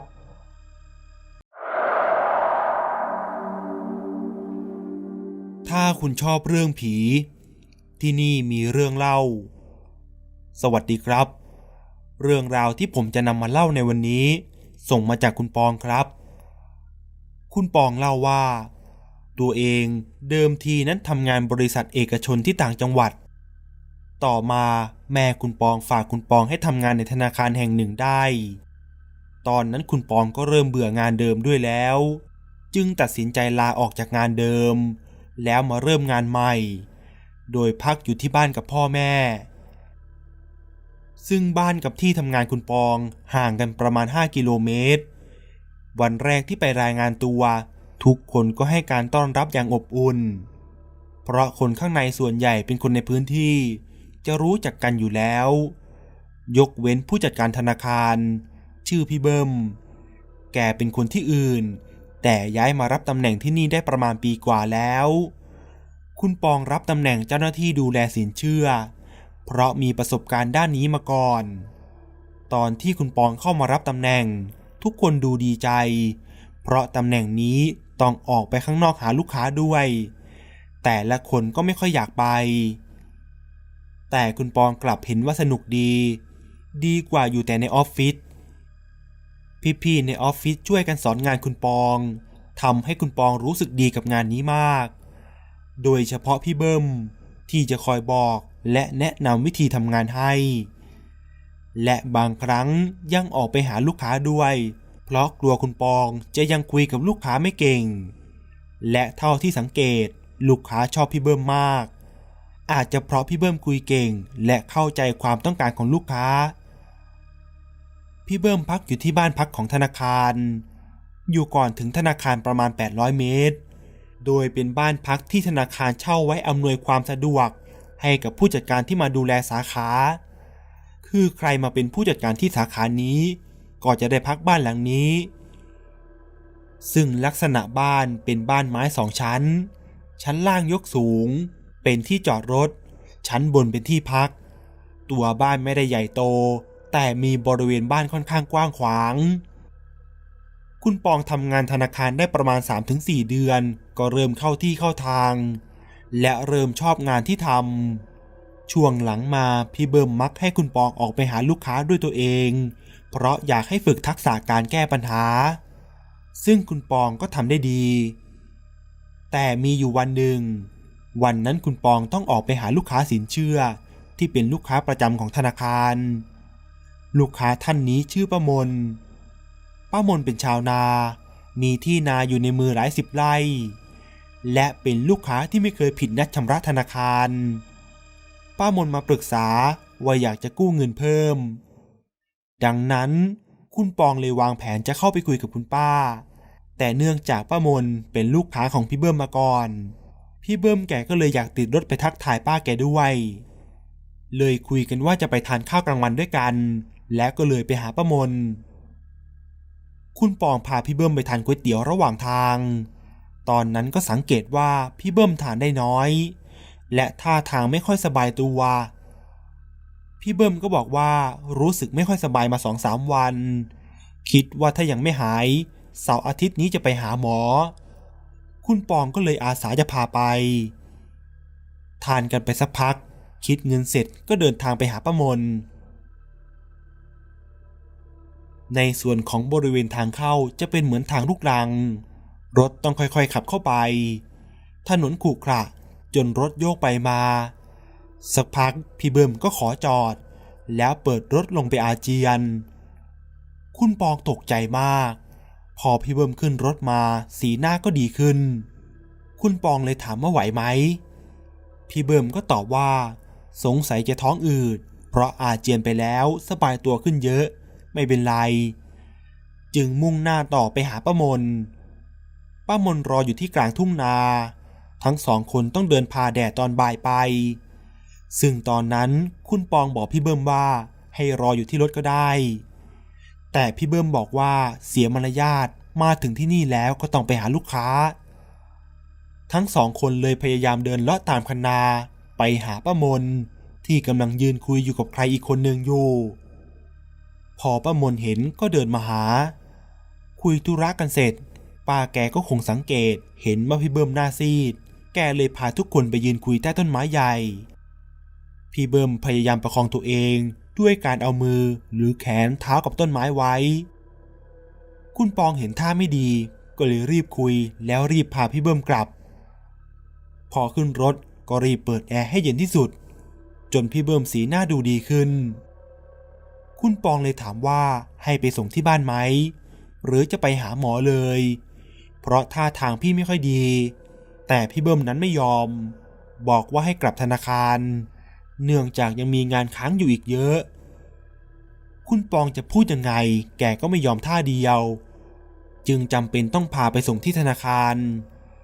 แต่เมื่อไปถึงธนาคาร พี่เบิ้มก็ดูเป็นปกติ เข้าไปนั่งทำงานเส้นเอกสาร ก่อนกลับบ้านก็เลยนัดหมายกันว่าพรุ่งนี้เลิกงานเสร็จ พี่เบิ้มควรจะไปหาหมอ พี่พรเจ้าหน้าที่ธนาคารอีกคนหนึ่ง ด้วยความเป็นห่วง แกก็โทรนัดหมายหมอที่โรงพยาบาลให้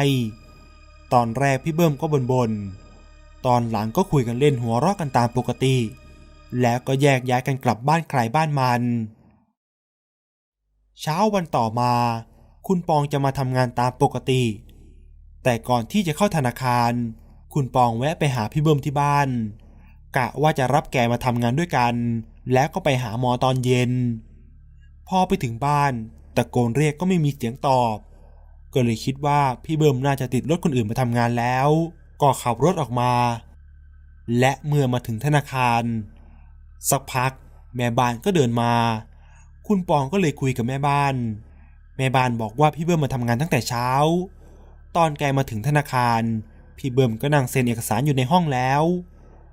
คุณปองก็เลยจะเดินไปถามอาการ แต่พอไปถึงที่ห้องก็ไม่เจอแก คิดว่าน่าจะไปเข้าห้องน้ำสักพักพี่ผ่อนก็เข้ามา ทุกคนก็แยกย้ายกันทำงาน ผ่านไปประมาณครึ่งชั่วโมง คุณปองก็นึกขึ้นได้ เดินไปดูพี่เบิ้มในห้อง แต่ก็ยังไม่เห็น ก็เลยกลับมานั่งบนๆว่าพี่เบิ้มไปห้องน้ำนาน เป็นอะไรหรือเปล่า พี่ผ่อนได้ยิน ก็เลยถามว่าแกเข้ามาแล้วหรอ เพราะตอนพี่ขับมาทำงาน แกก็ยังยืนอยู่ปากซอย ยังจอดถามอยู่เลย ว่าแกจะติดรถเข้าธนาคารด้วยกันไหม แกบอกไม่เป็นไร แล้วก็เดินเข้าซอยบ้านไป คุณปองรู้สึกแปลกๆเพราะพี่พรมาทีหลัง ซึ่งคุณปองกับแม่บ้านเจอพี่เบิ้มก่อนแล้ว พี่พรจะเจอพี่เบิ้มที่ปากซอยได้ยังไง คิดแบบนี้ก็ไม่สบายใจ ก็เลยเล่าให้ทุกคนฟัง ทุกคนเลยให้พี่พรกับคุณปองไปดูพี่เบิ้มที่บ้านด้วยความเป็นห่วง เพราะคิดว่าแกอาจจะรู้สึกไม่สบายจนต้องหนีกลับ พอไปถึงบ้านพี่เบิ้มก็เห็นรถแกจอดอยู่ พี่พรจึงตะโกนเรียก แต่ไม่มีเสียงตอบ คุณปองเลยไปเคาะประตู ก็ไม่มีเสียงตอบกลับมาอีก ทีนี้ก็เลยกลับมาที่ธนาคารก็ยังไม่เจอแก จึงวนกลับไปที่บ้านอีกครั้ง ซึ่งรอบนี้ก็มีลุงอิน เพื่อนบ้านพี่เบิ้มที่ไปธุระที่ธนาคารติดรถมาด้วย หลังตะโกนกันสักพัก ลุงอินเลยบอกว่าให้งัดเข้าไป เพราะประตูล็อกจากข้างใน เพื่อแกไม่สบายจนช่วยเหลือตัวเองไม่ได้ ถ้ามีอะไรเสียหายแกรับผิดชอบเอง คุณปองกับลุงอินก็เลยช่วยกันพังประตูเข้าไปซึ่งพอประตูเปิด คุณปองถึงกับเข่าอ่อน เพราะเห็นร่างพี่เบิ้มนอนหงายแผ่ล้าอ้าปาก ตัวแกเริ่มเป็นสีเขียวแล้ว ซึ่งบ่งบอกได้ว่า แกสิ้นใจไปได้พักใหญ่ ๆแล้ว จังหวะนั้นลุงอินก็ร้องเฮ้ยขึ้นมา เมื่อพี่พรวิ่งขึ้นมาเจอภาพนั้น แกก็กรีดแล้วนั่งร้องไห้อยู่ตรงหัวบันไดนั่นเลย ความชุลมุนก็เริ่มเกิดขึ้นลุงอินก็รีบไปบอกข่าวคนอื่น ส่วนคุณปองกับพี่พรก็นั่งร้องไห้ เฝ้าร่างพี่เบิ้มอยู่ตรงนั้น สักพักพี่พรก็เหมือนคิดอะไรได้ แกรีบเดินลงมาจากบ้านแล้วไปยืนห่างๆบ้าน พร้อมเรียกคุณปองไปด้วย คุณปองก็เดินซึมๆไป จนพี่พรถามว่า ปอง แล้วเมื่อเช้าน่ะ พี่เจอแกตรงปากซอยได้ไงวะ คุณปองได้ยินแบบนั้นก็นึกขึ้นได้ แล้วก็ขนลุกเกลียว เพราะตัวเองก็เจอพี่เบิ้มที่ออฟฟิศเหมือนกัน แต่ตอนที่กำลังกลัวกันอยู่ ทั้งสองก็ได้ยินเสียงคนไอโครกมาจากบนบ้านพี่เบิ้ม ก็เลยรีบจับมือกันวิ่งมาที่หน้าปากซอย รอจนชาวบ้านมา จากนั้นตำรวจและหมอก็มาชันสูตร ซึ่งหมอแจ้งว่าพี่เบิ้มเสียชีวิตตั้งแต่ช่วงหัวค่ำของเมื่อวานแล้ว น่าจะเกิดจากหัวใจล้มเหลว ดูแล้วแกคงพยายามจะออกมาหาคนช่วย แต่ขาดใจตายไปตรงหน้าประตูก่อน จากนั้นพวกพี่ๆที่ธนาคารก็พากันมา ทุกคนร้องไห้เสียใจ เพราะรักพี่เบิ้มมาก แม่บ้านที่ชื่อพี่ไหวก็เดินหน้าซีดมาหาคุณปอง คุณปองเห็นแบบนั้นก็เลยเข้าไปคุยกับแก พี่ไหวถามคุณปองว่า เมื่อเช้าคุณปองเห็นเหมือนที่แกเห็นไหม คุณปองก็พยักหน้าแล้วไม่ได้พูดอะไรต่อ หลังจากนั้น พี่ชายพี่เบิ้มก็เดินทางมารับศพพี่เบิ้มไปประกอบพิธีกรรมทางศาสนาที่บ้านเกิดแก ซึ่งที่ออฟฟิศก็คุยกันว่าจะเป็นเจ้าภาพสวดคืนก่อนวันเผา เพราะจะได้ค้างและก็อยู่ต่อวันเผาเลย ก็นัดหมายกันเรื่องการเดินทาง บางคนก็จองโรงแรม โดยระหว่างนั้น ก็ยังต้องทำหน้าที่ของตัวเองที่ธนาคารให้ดีที่สุด วันก่อนเดินทาง พี่ชายพี่เบิ้มก็โทรมาที่ออฟฟิศพี่พรรับสายแล้วก็ทำหน้าเสีย จากนั้นก็รีบเรียกคุณปองให้มารับสายต่อ พี่ชายพี่เบิ้มแกวานให้ทุกคนเอาเอกสาร และของส่วนตัวต่างๆ ของพี่เบิ้มติดมือมาด้วย รวมไปถึงรถยนต์คันโปรดของแก เพื่อมาทำพิธีอะไรสักอย่าง เพราะพี่ชายพี่เบิ้มคงจะไม่สะดวกมาจัดการแล้ว คุณปองเห็นถึงความจำเป็นจึงต้องตอบตกลงไป แล้วก็บอกทุกคน พอทุกคนได้ยินก็ทำหน้าเจือน เพราะกลัวและไม่กล้าไปบ้านพี่เบิ้ม แต่คุณปองก็พยายามบอกว่า ต้องทำอะไรให้พี่เบิ้มเป็นครั้งสุดท้าย ทุกคนก็เลยนัดกันว่าจะปิดออฟฟิศไวหน่อย แล้วก็ยกขยงกันไปทำทุกอย่างให้เสร็จๆ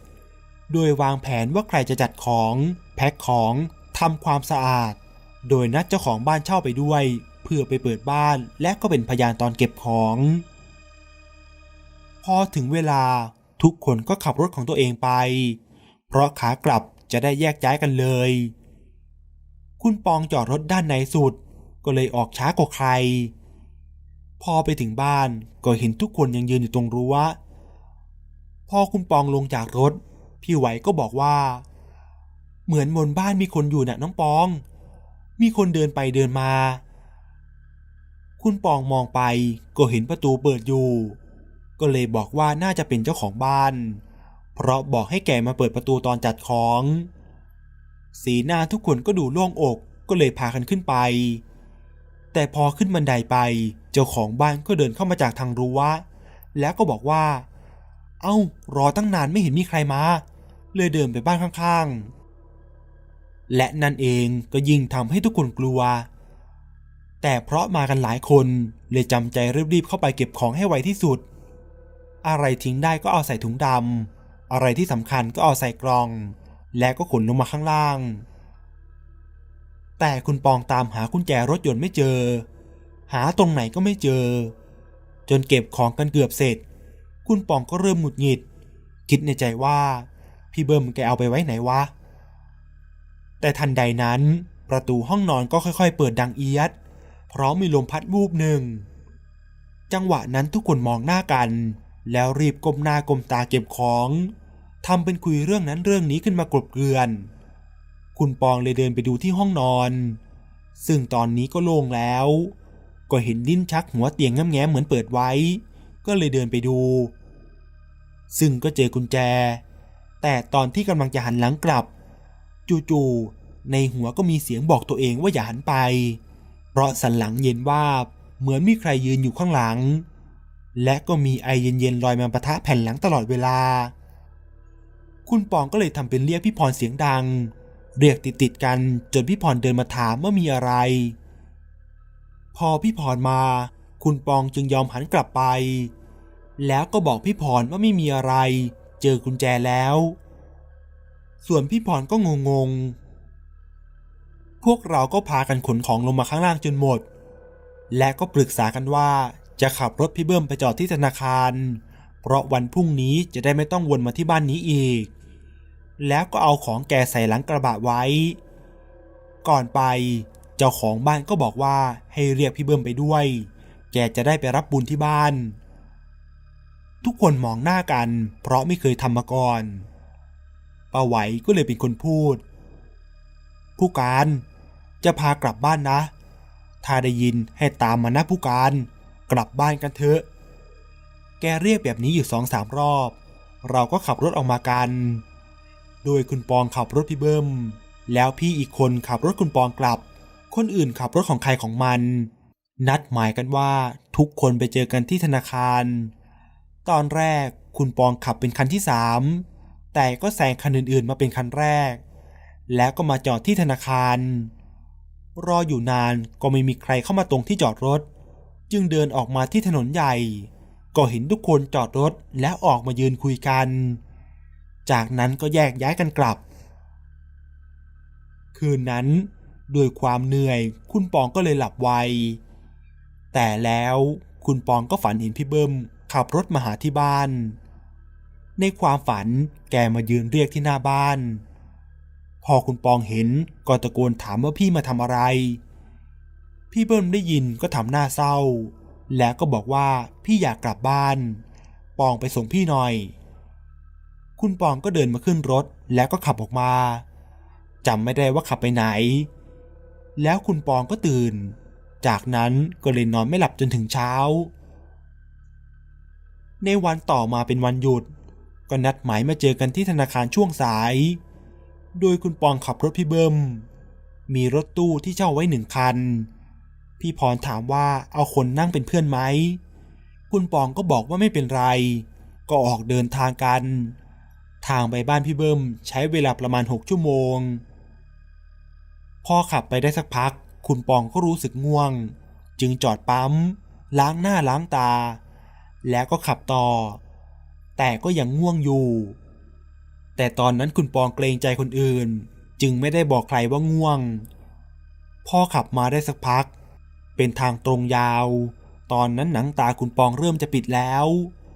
แต่จู่ๆคุณปองก็ได้ยินเสียงที่คุ้นเคย ปองจอดหน่อย พี่อยากอ้วก คุณปองจำได้ว่าเป็นเสียงพี่เบิ้ม แกพูดประโยคนี้วันที่แกไม่สบาย พอหันไปดูก็เห็นแกนั่งหน้าซีด เอามือปิดปาก ด้วยสัญชาตญาณ คุณปองก็เลยหักรถจอด เพื่อให้พี่เบิ้มเปิดประตูรถ ตอนนั้นคุณปองรู้สึกเหมือนกึ่งฝันกึ่งตื่น แต่พอจอดรถ ได้สติก็ถึงรู้ว่ารถตัวเองถลายออกมานอกเลน จนตัวรถหลุดถนนมาเกือบทั้งคัน คุณปองตกใจมาก ตอนแรกก็ตกใจเสียงพี่เบิ้ม แต่ตอนหลังมาตกใจตัวเองที่หลับในมากกว่า และก็มีรถคันหลังจอดถามด้วยความเป็นห่วง แต่คุณปองก็ตื่นเต็มที่แล้ว จึงค่อยๆขับออกมา ในหัวก็คิดถึงเรื่องที่เกิดขึ้นตลอด จนมาถึงงานทุกคนมาถึงก่อนหน้าแล้ว คุณปองเลยเล่าเรื่องที่เกิดขึ้นให้ฟัง พี่พรบนว่าไม่ไหวทำไมไม่บอก แต่ป้าไหวแกก็เดินมาปลอบว่า ผู้การแกคงไม่ให้ปองเป็นอะไรหรอก เพราะปองพาแกกลับบ้าน จากนั้นทุกคนจึงตัดสินใจเล่าว่า เมื่อคืนตอนที่คุณปองขับรถมาไว้ที่ธนาคาร ทุกคนเห็นพี่เบิ้มนั่งคู่มากับคุณปอง จึงไม่กล้าขับรถพากันเข้าไปข้างใน และไม่อยากบอกคุณปอง เพราะกลัวว่าคุณปองจะกลัว จนไม่อยากขับรถมาให้ ในตอนแรกคุณปองก็โกรธนิดๆ แต่ในตอนหลังมาก็คิดได้ว่า นี่คือสิ่งที่จะตอบแทนพี่เบิ้มเป็นครั้งสุดท้าย แถมตอนหลับในแกก็ยังไม่ช่วยอีก คิดได้แบบนี้ก็สวดมนต์แผ่กุศลให้แกไปดี และหลังจากกลับจากงานศพก็ไม่มีใครเจอพี่เบิ้มอีกเลย และนี่ก็คือเรื่องราวทั้งหมดครับ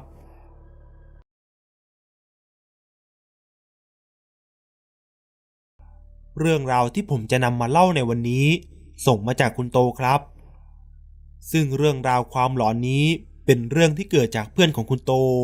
ที่ทางบ้านของเขา มีอาชีพขายโลงมาตั้งแต่รุ่นปู่รุ่นย่า และนี่จึงเป็นที่มาของความหลอนในเรื่องนี้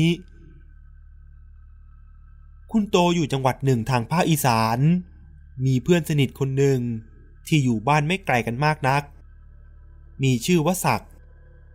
ซึ่งที่บ้านของศักดิ์ทำกิจการขายโรงศพประมาณ 50 กว่าปีแล้ว นับตั้งแต่ช่วงปลายอายุของรุ่นปู่รุ่นย่าของเขา แต่ศักดิ์และแฟนเพิ่งได้มาช่วยกิจการที่บ้านแบบเต็มตัวเมื่อสิบกว่าปีที่แล้วนี่เอง โดยระหว่างที่ทำอาชีพนี้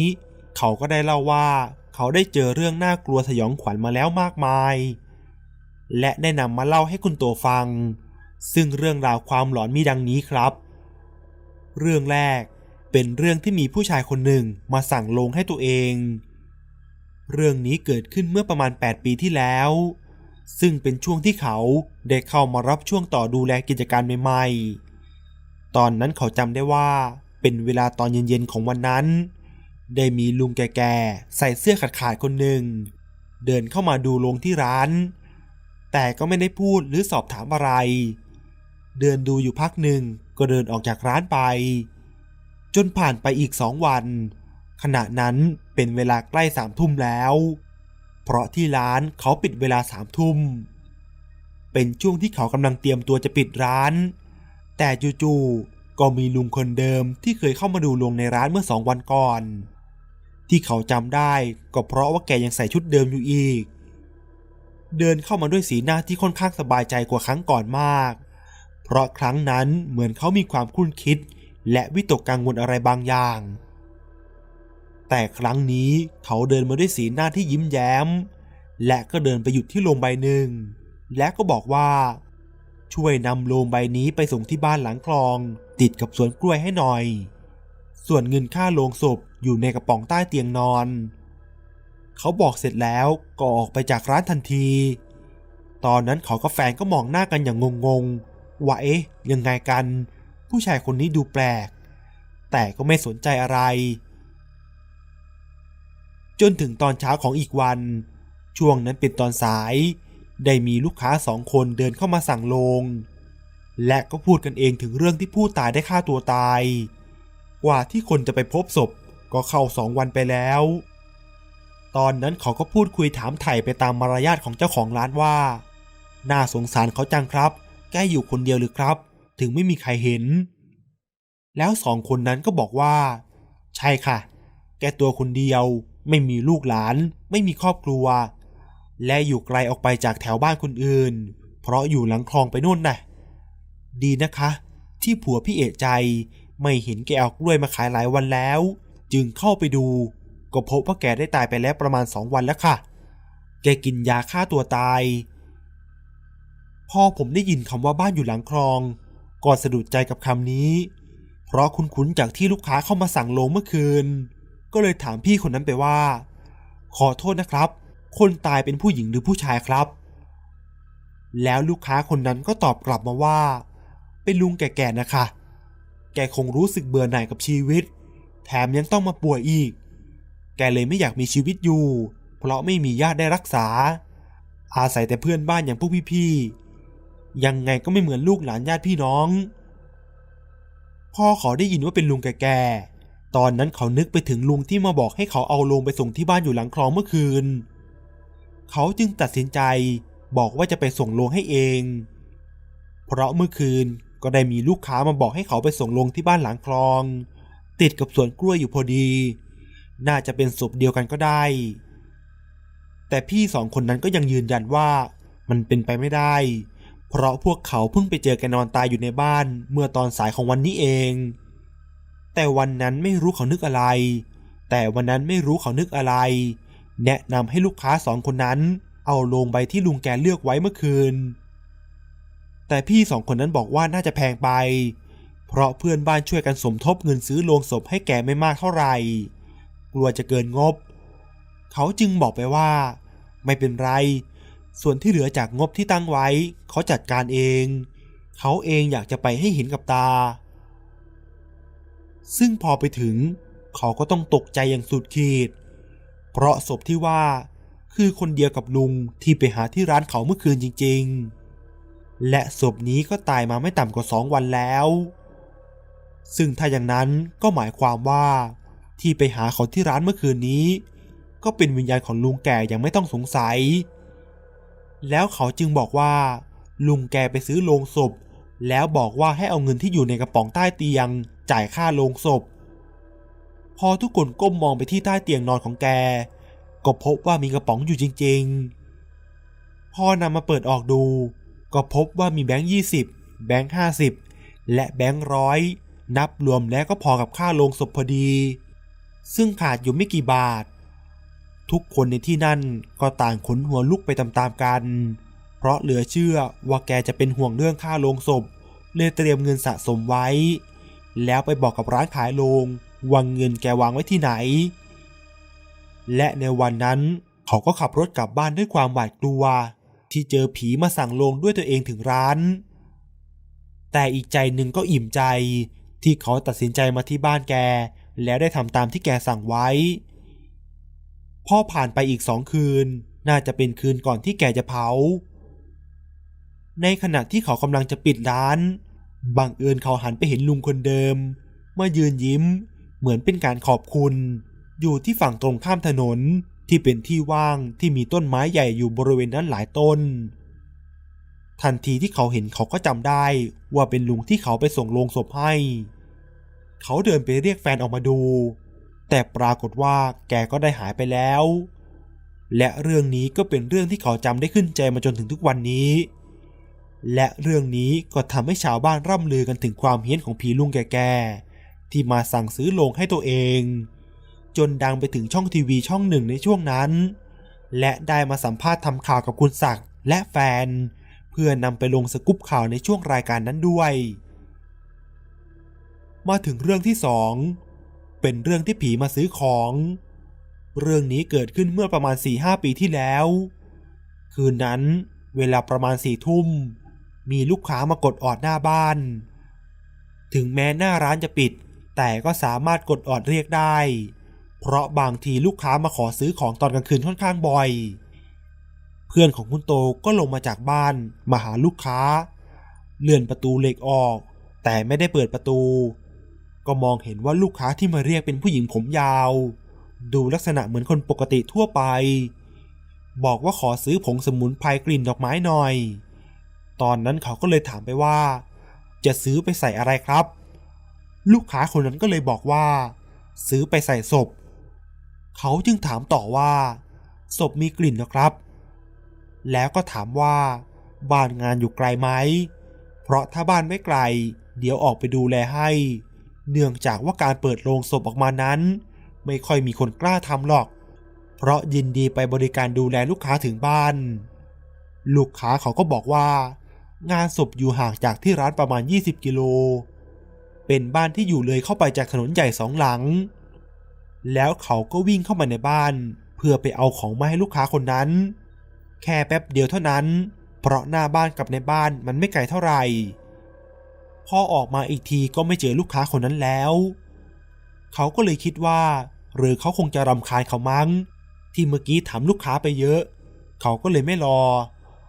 หลังจากนั้นก็ไม่ได้คิดอะไร จึงกลับขึ้นไปข้างบน พอมาอีกวันหนึ่งก็เปิดร้านตามปกติ และก็มีลูกค้ามาซื้อพวงรีด เขาก็เลยชวนลูกค้าคุยในระหว่างที่เขารอ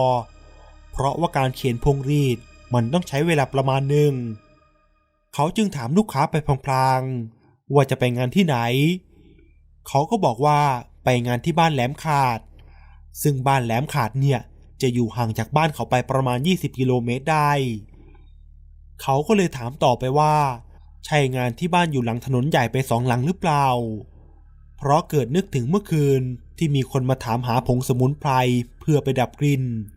ซึ่งอาจจะเป็นงานเดียวกันก็ได้ แล้วก็เล่าให้ลูกค้าเขาฟังต่อว่า เมื่อคืนน่ะ มีผู้หญิงมาขอซื้อผงสมุนไพรเพื่อไปใส่ศพ แล้วไม่ทันรอ อยู่ๆก็หายไป พอลูกค้าได้ยินก็เลยถามกลับมาว่า เท่าที่รู้เมื่อวานก็ไม่ได้สั่งให้ใครมาซื้อของเพิ่มนะ แล้วที่เราเจอเมื่อวานลักษณะของเขาเป็นยังไงหรอ เขาเลยเล่าว่า เป็นผู้หญิงผมยาว รูปร่างผอมบาง ใส่ชุดดำ พอลูกค้าฟัง เขาก็เอาโทรศัพท์ขึ้นมาให้ดู แล้วเขาก็อธิบายว่า คนที่ตายเนี่ยเป็นน้องของเมียเขาเอง เกิดอุบัติเหตุระหว่างทาง สภาพเละมากจำแทบไม่ได้เลยพ่อเขาดูรูปที่เขายื่นให้ดู ก็เขาแทบสุดเลยครับ เพราะว่าผู้ตายคือคนคนเดียวกับที่มาซื้อของเมื่อคืนแน่นอน เพราะเห็นหน้าเขาชัดมาก พอรู้ว่าน่าจะโดนดีเข้าแล้ว เขาก็เลยบอกว่า เมื่อคืนเจอผู้ตาย เขามาขอซื้อผงสมุนไพรเพื่อไปดับกลิ่นงั้นเอาเป็นว่า เดี๋ยวเขาขอฝากของสิ่งนี้ไปด้วยเลยแล้วกันพอวันถัดมาลูกค้าคนนั้นก็กลับมาหาเขาอีกที เขามาเล่าว่า เมื่อวานพอกลับไปที่งานศพน้องเมียพอเปิดโลงออกมาดู คือมีกลิ่นแรงมาก เพราะโลงเย็นเหมือนมันจะเย็นไม่ถึง มันก็เลยมีกลิ่นออกมาจริง ๆ พอได้ฟังดังนั้น เขาจึงรู้เลยว่า สาเหตุที่ผู้ตายได้มาขอซื้อของในคืนนั้นเพื่ออะไร เขาคงอยากได้ไปใส่ในโลงศพของตัวเอง เพราะรู้ตัวว่าต้องส่งกลิ่นเหม็นออกมาอย่างแน่นอน และเมื่อฟังจากคนใกล้ชิด ตามนิสัยของคนตายจะเป็นคนที่รักสะอาดมาก มาถึงเรื่องที่สามเป็นเรื่องของสองผัวเมียพาหลอน ยังมีอีกประสบการณ์ที่คิดว่าหลอนไม่แพ้เรื่องก่อนหน้านี้ทั้งสองเรื่องเลย ซึ่งก็เป็นเรื่องที่เพื่อนผมได้เจอมา คือวันนั้นในตอนกลางคืนสักเพื่อนผมได้ไปส่งลงให้ลูกค้า เป็นศพที่เกิดอุบัติเหตุ โดยฝ่ายเมียได้เสียชีวิตคาที่ ส่วนผัวนั้นในตอนนั้นอาการสาหัส แต่สุดท้ายก็พ้นขีดอันตราย พอตอนเช้าเขาก็สังเกตว่า แฟนของเขาไม่ค่อยพูดอะไร ดูเงียบๆผิดปกติ เขาก็เลยถามไปว่าเป็นอะไรไป และแฟนของเขาได้เล่าให้ฟังว่า เมื่อคืนฝันแปลกๆ ตื่นมาก็เลยรู้สึกไม่ค่อยสบายใจ คือฝันเห็นโลงศพสองใบตั้งอยู่คู่กัน โดยใบหนึ่งมีคนนอนอยู่ในโลง ซึ่งเป็นผู้หญิง ส่วนอีกใบหนึ่ง มีคนนอนอยู่ข้างโลงเป็นผู้ชาย สักพักผู้หญิงที่นอนอยู่ในโรงก็พูดว่า พ่อจ๋าแม่เหงาเหลือเกินมาอยู่เป็นเพื่อนกันไหม แล้วผู้ชายที่นอนอยู่ข้างโรงก็เข้าไปนอนในโรงที่ตั้งไว้ใกล้กัน ซึ่งตอนนั้นเขาฟังแล้วก็ยังไม่ได้คิดอะไร และก็บอกแฟนไปว่าเป็นแค่ความฝัน ตื่นมาแก้ฝันด้วยการเอาน้ำล้างหน้าก็ไม่มีอะไรแล้ว จนผ่านมาตอนเช้าของอีกวัน ก็มีญาติของผู้หญิงที่ประสบอุบัติเหตุเสียชีวิต เข้ามาในร้าน แล้วก็บอกว่า ยังจำที่วันก่อนที่เกิดอุบัติเหตุรถมอเตอร์ไซค์ล้ม และผู้เป็นเมียเสียชีวิตคาที่ ส่วนฝ่ายสามีได้รับบาดเจ็บสาหัส แต่ที่สุดก็ปลอดภัย จนมาเมื่อคืนนี้ จู่ๆก็อาการขั้นวิกฤตและก็จากไปในที่สุด จนต้องมาสั่งอีกโรงในวันนี้ ทางญาติก็แปลกใจกันมาก ว่าอาการเขาดีขึ้นมาก จนญาติพี่น้องวางใจแล้ว แต่จู่ๆก็มาเสียชีวิตไปเอาเฉยๆ จนคนเขาร่ำลือกันว่า ฝ่ายเมียคงมาเอาตัวผัวให้ตายตามไปอยู่เป็นเพื่อน เพราะผัวเมียคู่นี้เขารักกันมาก หลังจากที่ลูกค้าออกไปจากร้านแล้ว แฟนของศักดิ์เพื่อนคุณโตก็เข้ามาบอกว่า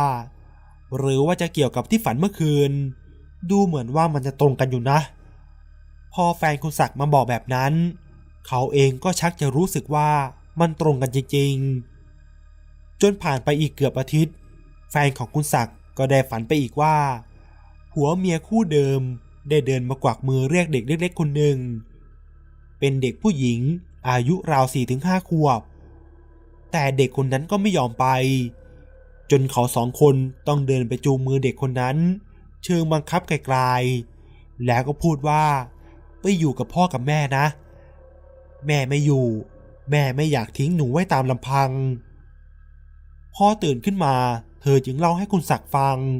และก็ถามว่าผัวเมียสองคู่นั้นมีลูกเล็กหรือเปล่า ถ้ามีจริงก็น่าเป็นห่วงนะ เพราะครั้งก่อนพ่อฝันแบบนี้คนเป็นผัวก็ตายตามไป และแฟนของคุณศักดิ จึงรบเล้าให้เขาโทรไปถาม และเล่าเรื่องนี้ให้พวกเขาฟังกัน เพื่อที่จะได้เตือนเรื่องที่เธอฝัน หากเขามีลูกด้วยกันจริง แล้วคุณศักดิ์จึงหาเบอร์โทรลูกค้าที่มาซื้อโลงให้สองผัวเมียคู่นั้น แล้วสอบถามว่าเขามีลูกที่ยังเล็กด้วยกันไหม ปรากฏว่าก็มีจริงๆ เป็นลูกสาวอายุห้าขวบกำลังน่ารัก และคุณศักดิ์จึงเล่าเรื่องที่แฟนเขาฝันให้ฟัง บอกว่าเป็นห่วง ให้ดูแลเด็กให้ดี เพราะอาจจะกำลังอยู่ในอันตรายก็ได้ และเล่าไปถึงเหตุการณ์ครั้งก่อน ตอนที่ผู้เป็นพ่อยังไม่ตายตามไปด้วย ว่าแฟนของเขาก็เคยฝันลักษณะนี้ แล้วก็ปรากฏว่าเกิดขึ้นจริง ๆ ซึ่งทางญาติของสองผัวเมียคู่นั้นก็รับฟัง แล้วก็รับปากว่าจะดูแลหลานของเขาอย่างดี จนกระทั่งไม่ถึงครึ่งเดือน ก็มีคนโทรมาบอกว่าเขาเชื่อแล้ว ว่าแฟนของคุณศักดิ์ฝันตรง และก็มีลางสังหรณ์จริง ๆ เพราะว่าสองวันก่อน ลูกสาวของสองผัวเมียคู่นั้น จู่ๆก็เดินลงไปเล่นน้ำที่บ่อตักดินหลังบ้านคนเดียว แต่ดีที่มีคนเห็นและก็วิ่งมาบอก พวกเขาจึงไปช่วยไว้ได้ทัน แต่ถ้าช้าไปเพียงนิดเดียวก็คงจะช่วยไว้ไม่ทันแน่ๆหลังจากนั้น ก็พาน้องไปให้อาจารย์ดูให้ ปรากฏว่า อาจารย์บอกว่า พ่อแม่เขาอยากพาลูกเขาไปอยู่ด้วย และเด็กก็อยู่ในช่วงมีเคราะห์ใหญ่ด้วย ช่วงนี้ก็ต้องจับตาดูเป็นพิเศษ หากพ้นเดือนนี้ไปแล้วก็หมดเคราะห์แล้ว ซึ่งเรื่องนี้คุณศักดิ์บอกว่าเล่ากี่ครั้งก็ขนลุกทุกครั้ง และรวมถึงครั้งนี้เขาก็เล่าให้คุณโตฟังด้วยเช่นกัน มาถึงเรื่องสุดท้าย เป็นเรื่องวิญญาณห่วงใยมีครั้งหนึ่ง คุณศักดิ์กับแฟนจะกลับไปเยี่ยมบ้านของแฟนคุณศักดิ์ที่ต่างอำเภอออกไป ก่อนไปก็เตรียมตัวไว้หมดแล้ว แต่ตอนนั้นแฟนของคุณศักดิ์ก็เหมือนพูดเป็นลางว่า ดูท่าแล้วน่าจะไม่ได้ไปนะ จนคุณศักดิ์ถามว่าทำไมพูดแบบนั้นล่ะ แฟนของคุณศักดิ์จึงบอกไปว่า ก็ไม่รู้เหมือนกัน เหมือนมีลางสังหรณ์ว่าจะไม่ได้ไปแล้ว จนเวลาประมาณตีห้าตอนเช้าตรู่ก็มีญาติฝ่ายแม่ของคุณศักดิ์ได้โทรมาบอกว่า คุณยายเล็กที่เป็นน้องสาวคนสุดท้องของคุณยายได้เสียชีวิตลงแล้วเมื่อคืนนี้เองพ่อคุณศักดิ์วางสายก็มองเห็นหน้าของแฟนเขา ได้ยินก็รู้สึกว่ามันตรงกับลางสังหรณ์ของแฟนเขา และหันไปถามแฟนว่า ราวนี้มีลางสังหรณ์อะไรอีก ลองเล่าให้เขาฟังหน่อย แล้วแฟนคุณศักดิ์ก็เล่าให้ฟังว่า ก่อนหน้านี้สองคืน ฝันเห็นผู้ชายรูปร่างสันทัดมาบอกให้รอฟังข่าวร้ายพ่ออีกคืนถัดมาก็มาบอกให้ช่วยเป็นธุระจัดการให้ด้วยพ่อถามว่าเรื่องอะไร เขาก็บอกว่า พรุ่งนี้เช้าจะรู้เอง พอได้ยินดังนั้น คุณศักดิ์ก็เลยบอกว่า หรืออาจจะเป็นหลานชายคนเดียวของคุณยายเล็กของเขาก็ได้ ที่ตายไปก่อนหน้าสองปีก่อน เขาอาจจะเป็นห่วงยายของเขาที่ไม่มีลูกหลานใกล้ชิดที่ไหนอีก เพราะแกมีลูกคนเดียว ซึ่งก็คือแม่ของเขานั่นเอง หลังจากที่แม่ของเขาตายเมื่อหลายปีก่อนสองคนยายหลานก็อยู่ด้วยกันสองคนมาตลอด จนกระทั่งโรคร้ายได้มาพรากชีวิตของเขาไป ทิ้งให้ยายที่แก่ชราอยู่ตามลำพังอย่างโดดเดี่ยว เขาจึงเป็นห่วง กลัวว่าจะไม่มีใครทำศพให้ เพราะบรรดาพี่น้องแก่ก็ทะเลาะกัน จนตัดขาดไม่เคยไปมาหาสู่ ไม่เคยนับญาติกันมาตั้งแต่ไหนแต่ไร แกจึงขาดการติดต่อการไปมาหาสู่จากลูกหลานคนอื่นๆ ด้วยความเป็นห่วง เขาจึงเข้าทางแฟนของคุณศักดิ์ที่เป็นคนมีเซนส์อยู่แล้ว ให้ช่วยบอกเขากับแม่ของเขา ว่าช่วยเป็นธุระจัดการเรื่องงานศพให้ด้วยแน่ๆ เพราะลูกหลานคนอื่นๆ ก็ต่างไม่มีใครสนใจแกอยู่แล้ว เขาจึงนำเรื่องนี้ไปบอกกับแม่ของเขาเอง แล้วเล่าเรื่องที่แฟนเขาฝันให้ฟัง สรุปว่าวันนั้น เขาก็ไม่ได้พาแฟนกลับไปเยี่ยมบ้านจริง ๆ และนี่ก็คือเรื่องราวทั้งหมดครับ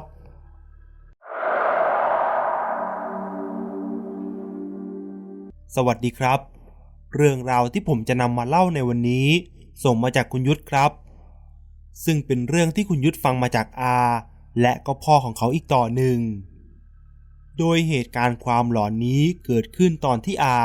และพ่อของเขาได้ขับรถส่งของ และบังเอิญได้ผ่านเส้นทางสายหลอน ที่หลายคนก็ต่างกล่าวขานถึงความเฮี้ยนความหลอนของวิญญาณยายคนหนึ่งที่ชาวบ้านเรียกกันว่ายายสม ลองมาฟังความเฮี้ยนของวิญญาณยายสมกันนะครับ ถ้าพูดถึงความเฮี้ยนของยายสมแล้ว ไม่มีใครในจังหวัดพะเยาที่ใช้เส้นทางนั้นเวลากลางดึก แล้วไม่รู้สึกเสียวสันหลังกัน โดยเฉพาะความเฮี้ยนของยายแก่ๆคนหนึ่ง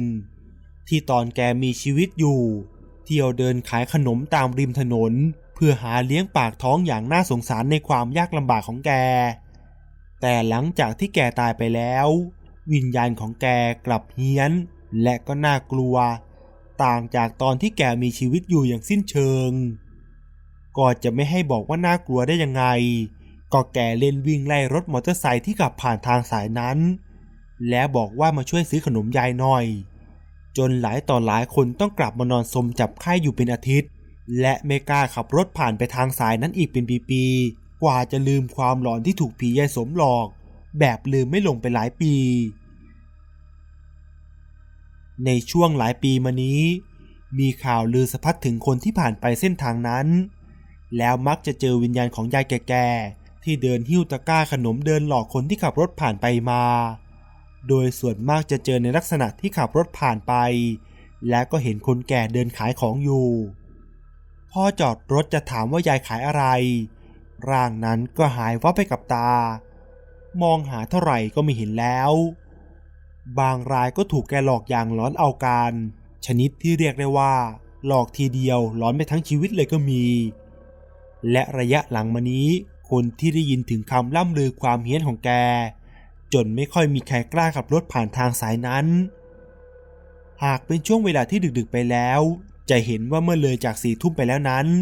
เส้นทางสายนั้นจะเงียบและดูวังเวงมาก นานๆถึงจะมีรถขับสวนมาสักคันสองคัน และมาถึงเหตุการณ์ที่พ่อกับอาผมได้เจอมากับตัว และมาเล่าให้ผมกับแม่ฟัง ที่ที่เขาลือกันว่า หากใครขับรถผ่านในตอนกลางดึกในทางสายที่ว่า ก็มักจะถูกผียสมหลอกเอานั้น มันเป็นเรื่องจริง ไม่ใช่แค่เรื่องที่พวกขายยาบ้ากุเรื่องลือกัน พื่อให้สะดวกในการแลกเปลี่ยนซื้อขายยาบ้า อย่างที่หลายคนตั้งสมมติฐานกัน เพราะเขาเองกับน้องชายได้มาเจอแล้วกับตัวเอง โดยพ่อได้เล่าให้ฟังว่า ในขณะที่เขากำลังขับรถเข้าไป เพื่อที่จะไปส่งสินค้าที่ภาคอีสานนั้น ขณะนั้นเป็นเวลาสองทุ่มกว่าๆถือว่ายังไม่ดึกมากนัก พอขับผ่านเลยโค้งมาประมาณ 50 เมตร ก็เห็นคุณยายคนหนึ่ง ยืนโบกรถอยู่ริมถนน ในมือก็ถือตะกร้าใส่พวกกับข้าวของกินอยู่พอสมควร แล้วพ่อของผมก็แวะจอดและถามว่า ยาย มืดแล้วจะไปไหนกัน แล้วยายก็ตอบกลับมาว่า ยายจะเอาของกินไปฝากหลานในตัวเมืองน่ะ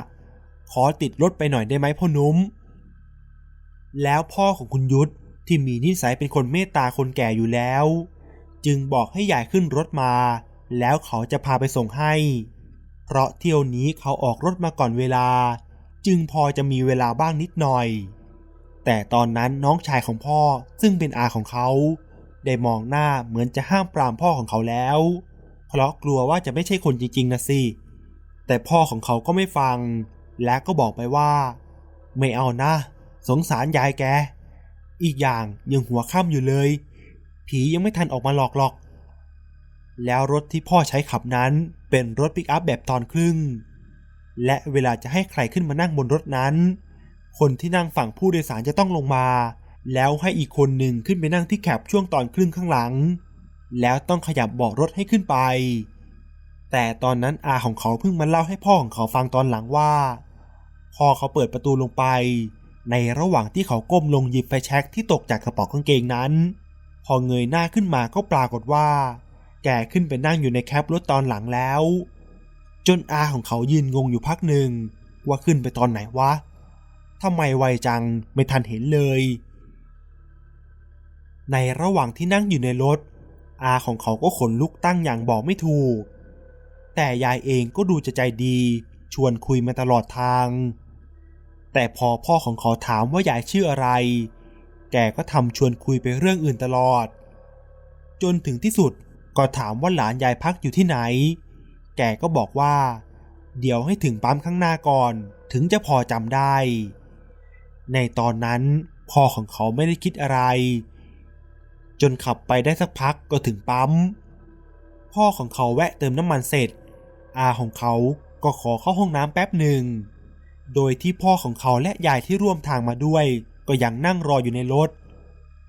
ในขณะที่อาของเขาทำธุระเสร็จ ออกมาล้างมือที่หน้าห้องน้ำและหันไปมองที่รถของเขาที่จอดอยู่เยื้องหน้าห้องน้ำไปเล็กน้อย แต่เห็นคนในรถได้ชัดเจน เพราะที่ตรงนั้นมันค่อนข้างสว่างมาก แต่พอมองไปเขาก็เห็นแต่คนขับ ซึ่งก็คือพี่ชายของเขาคนเดียว แต่ไม่เห็นยายที่นั่งอยู่เบาะหลัง จนตอนนั้นเขาคิดว่า หรือหลานยายจะมารับไปแล้ว และพอเขาล้างมือเสร็จก็ก้มลงเล็กน้อย หันมาเช็ดมือที่เปียกกับข้างกางเกง แป๊บเดียวเขาก็เงยหน้าขึ้น และก็เดินมาที่รถ จังหวะนั้นก็ดันเห็นยายนั่งอยู่ในรถเหมือนเดิม ซึ่งทำให้เขางงมาก และแน่ใจว่าเมื่อกี้เขาเห็นดีแล้ว ว่าไม่มีใครนั่งอยู่เบาะหลังจริง ๆ เขาจึงเดินอ้อมไปด้านคนขับ แล้วก็ซิบถามพี่ชายของเขาว่า เมื่อกี้ยายได้ลงจากรถไปบ้างหรือเปล่า แต่พี่ชายของเขาก็ตอบว่า แกนั่งอยู่ในรถตลอด เขาเลยบอกพี่ชายไปว่า เขาว่ามันชักจะแปลกๆแล้วละ่ะ เมื่อกี้ตอนที่เขามองมาในรถตอนล้างมือ เขาไม่เห็นใครนั่งอยู่ที่เบาะหลังเลย แต่พี่ชายเขาก็แย้งว่า อาจจะตรงกับจังหวะที่ยายแกก้มลงพอดีก็ได้ แล้วพ่อของผมก็หันไปถามยายว่า เอายายตกลงไหนล่ะที่พักของยายนะ่ะ ผมจะได้ไปส่งให้ สักพักยายแกก็นั่งตัวแข็ง แล้วยายแกก็เปลี่ยนเป็นคนละคน จากที่เป็นคนแก่ใจดี แกกลับกลายเป็นคนแก่ที่ดูดุและก็เหี้ยมเกรียม แล้วพูดขึ้นมาว่า กูไม่ไปหามันแล้ว มันทิ้งกูไป ไม่เคยกลับมาหากูเลย กูจะกลับบ้าน พากูกลับที่เดิมเดี๋ยวนี้ แล้วพ่อของเขาก็เริ่มเดือดหน่อยๆแล้วเหมือนกัน เพราะอุตส่าห์รับมาแล้วยังให้กลับไปส่งที่เดิมอีก จึงพูดด้วยน้ำเสียงไม่พอใจกลับไปว่า เอายาย ผมอุตส่าห์รับยายติดรถมาด้วย นี่จะให้ผมขับรถย้อนไปส่งยายอีกเหรอ ผมต้องรีบไปส่งของด้วยนะ ยายนี่ยังไง แล้วยายแกก็ร้องไห้ บอกแต่ว่าจะกลับบ้าน ตอนนั้นอาของเขาที่ยังยืนอยู่ฝั่งคนขับ เลยบอกพี่ชายของเขาว่า ผมว่าทิ้งยายแกไว้นี่แหละ แกคงหาทางกลับบ้านเราเองได้ เราเองก็รีบเหมือนกัน มัวแต่มาเสียเวลาอยู่กับคนแก่คนเดียว เป็นภาระเปล่า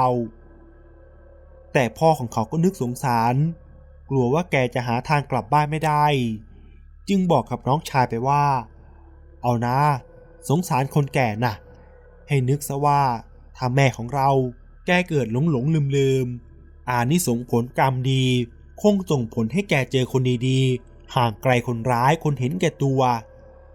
แต่น้องชายของเขาก็ยังลังเล จนเขาต้องบอกให้ขึ้นรถ เอานะขึ้นรถเร็ว ย้อนกลับไปไม่ถึงสามกิโล ไม่ทำให้เสียเวลาเท่าไรหรอก ในตอนที่ย้อนกลับไปส่งยาย ยายแกก็ไม่พูดอะไรเลย เอาแต่นั่งนิ่ง ดวงตาแข็งกร้าว หน้าซีดลงไปมาก แทบจะไม่เห็นเลือดอยู่ในตัว จนกระทั่งใกล้ถึงจุดที่รับแกขึ้นมา พอจะถาม ว่าจะให้จอดตรงไหน ปรากฏว่าแกได้หายไปแล้ว พ่อกับอาของเขาถึงก็เปิดไฟในรถเพื่อมองหาแก แต่ก็ไม่มีใครอยู่บนรถเลยนอกจากพวกเขาสองคน พ่อกับอาเขาจึงมองหน้ากัน โดยไม่ต้องพูดอะไร และจากนั้นพ่อของเขาก็รีบขับรถออกมาจากตรงนั้นทันที โดยที่ไม่มีใครพูดอะไร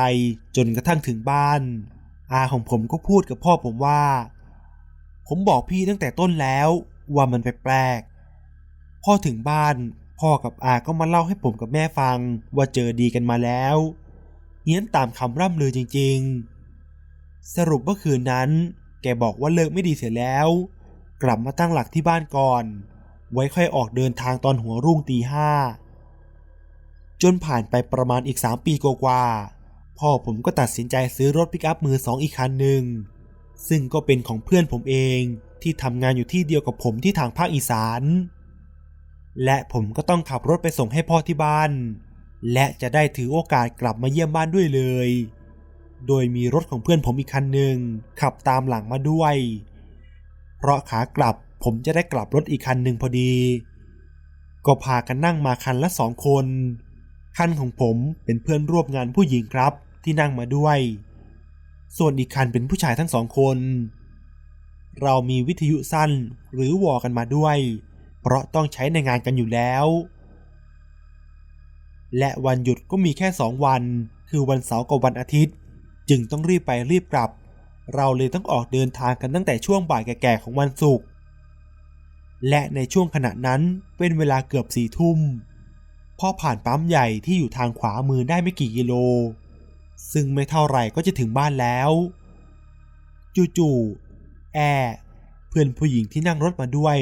ก็รีบบอกว่า ระวังยายแก่ๆที่เดินอยู่ริมถนนด้วยนะ แต่ตอนนั้นผมมองไม่เห็น และก็ถามไปว่า ไหนเหรอ ไม่เห็นเลย และแอก็ชี้ไปที่ริมถนน และก็บอกว่านั่นไง แกเดินถือของอยู่ด้วย ระวังแกด้วยล่ะ ขับเบาๆหน่อย ผมพยายามเพ่งมอง แต่ก็ยังมองไม่เห็น แต่ตอนนั้นผมคิดว่า หรือแกจะใส่เสื้อดำหรือผมอาจจะมัวแต่ตั้งใจมองถนนมากเกินไปก็ได้ จึงทำให้มองไม่เห็นยาย แต่ผมก็วอบอกไปทางเพื่อนผมอีกคันว่า มีคนแก่เดินอยู่ริมถนนด้านซ้ายมือ ระวังระวังด้วย ผ่านไปไม่ถึงร้อยเมตร ผมก็เห็นยายคนหนึ่งเดินอยู่อีกฝั่งถนน โดยเดินหันหน้ามาทางรถวิ่งสวนทำให้ผมมองเห็นแกได้ชัดว่าเดินถือตะกร้าอยู่ แล้วผมก็พูดลอยๆขึ้นมาว่าทำไมเจอแต่คนแก่วะ แล้วบังเอิญผมก็นึกอะไรขึ้นมาได้ ก็เลยถามเพื่อนผมที่นั่งอยู่ข้างๆว่า ยายแก่ๆที่เห็นเมื่อกี้ แกเดินถือตะกร้าหรือเปล่า แล้วเพื่อนที่มากับผมก็ตอบกลับมาว่า ใช่ทำไมหรอ ชัดครับ ไม่ต้องหมุนเสา ผมแน่ใจในตอนนั้นเลยว่า ที่ผมและเพื่อนผมเห็นยายแก่ที่เดินถือตะกร้าอยู่ริมถนน ไม่ใช่คนแน่นอน เพราะผมเพิ่งนึกขึ้นมาได้ว่า เรื่องที่พ่อเคยเล่าให้ฟังเมื่อสามปีก่อน และจุดที่เจอก็อยู่ใกล้ๆกัน จนสักพัก ครั้งนี้ ทั้งผมและเพื่อนผมก็เห็นกันทั้งสองคนเลยว่า ยายคนเดิมได้เดินอยู่ข้างหน้าอีก แต่คราวนี้แกเดินตัวเปล่า ไม่ได้ถืออะไร จนเพื่อนผมร้องอุทานว่า เฮ้ย นั่นมันยายคนเมื่อกี้นี่ทำไมมาเดินอยู่ตรงนี้อีกได้ล่ะ เราว่ามันชักจะแปลกๆละ แอเห็นผมเงียบก็เลยหันมาถามว่า ยุดยุดทำไมเงียบไปล่ะ ก็จะไม่ให้ผมเงียบได้ยังไงล่ะ ก็ยายแกเล่นเดินตามหลังรถที่วิ่งด้วยความเร็ว 90 กิโลเมตรต่อชั่วโมง โดยที่แกเดินช้าๆเหมือนเดินปกติ แต่ก็เกือบทันตามหลังมาติดๆระยะห่างไม่เกิน 20 เมตรได้ แต่คราวนี้แกมาเดินอยู่กลางถนนเดินเดียวกับที่รถวิ่ง ไม่ใช่ริมถนนเหมือนครั้งก่อน ผมเลยชี้ไปให้แอหันไปดูข้างหลัง จนแอหลับตาปี แล้วบอกให้ผมวอไปบอกเพื่อนคันข้างหลังด้วย แต่ตอนนั้นผมไม่มีสติพอที่จะวอหรือทำอะไรทั้งนั้น นอกจากรีบขับรถไปให้พ้นจากตรงนี้ไวๆ จนแอต้องวอไปบอกเพื่อนอีกคันที่ขับตามหลังเองว่า อย่าเพิ่งตกใจนะ มีผีวิ่งตามรถเรามา รีบตามมาติดๆเลย แต่อีกฝ่ายก็เงียบไป สักพักแอก็วอไปใหม่ ได้ยินไหม ตอบด้วย ไม่ทันไร ผมก็เห็นคันของเพื่อนขับแซงไปด้วยความเร็ว น่าจะเกินร้อยไปแล้วแน่นอน แต่ที่หนักสุดคือที่ท้ายกระบะมีผียายแก่นั่งไปกับรถคันของเพื่อนผมด้วยนี่สิ คราวนี้ผมเป็นห่วงเพื่อนมากกว่ากลัวผียายแก่นั่นแล้ว ผมเลยชะลอความเร็วลง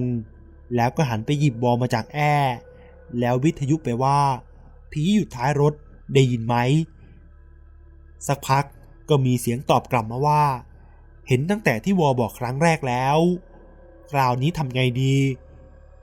พื่อนผมตอบกลับมาด้วยน้ำเสียงที่หวาดกลัวสุดขีด ผมจึงวอกลับไปด้วยว่า ตั้งสติเพื่อนไม่ถึงสองกิโลจะเจอร้านสะดวกซื้อ แล้วเข้าไปจอดเลย เสร็จแล้วผมก็หันมาบอกแอร์แล้วก็บอกว่าใกล้จะถึงแล้ว ไม่เป็นไรแล้ว ผมเหลือไปมองกระจกหลังอยู่ตลอดเวลา มันช่างเป็นสองกิโลเมตรที่ยาวนานที่สุดสำหรับผม ไม่ถึงห้านาที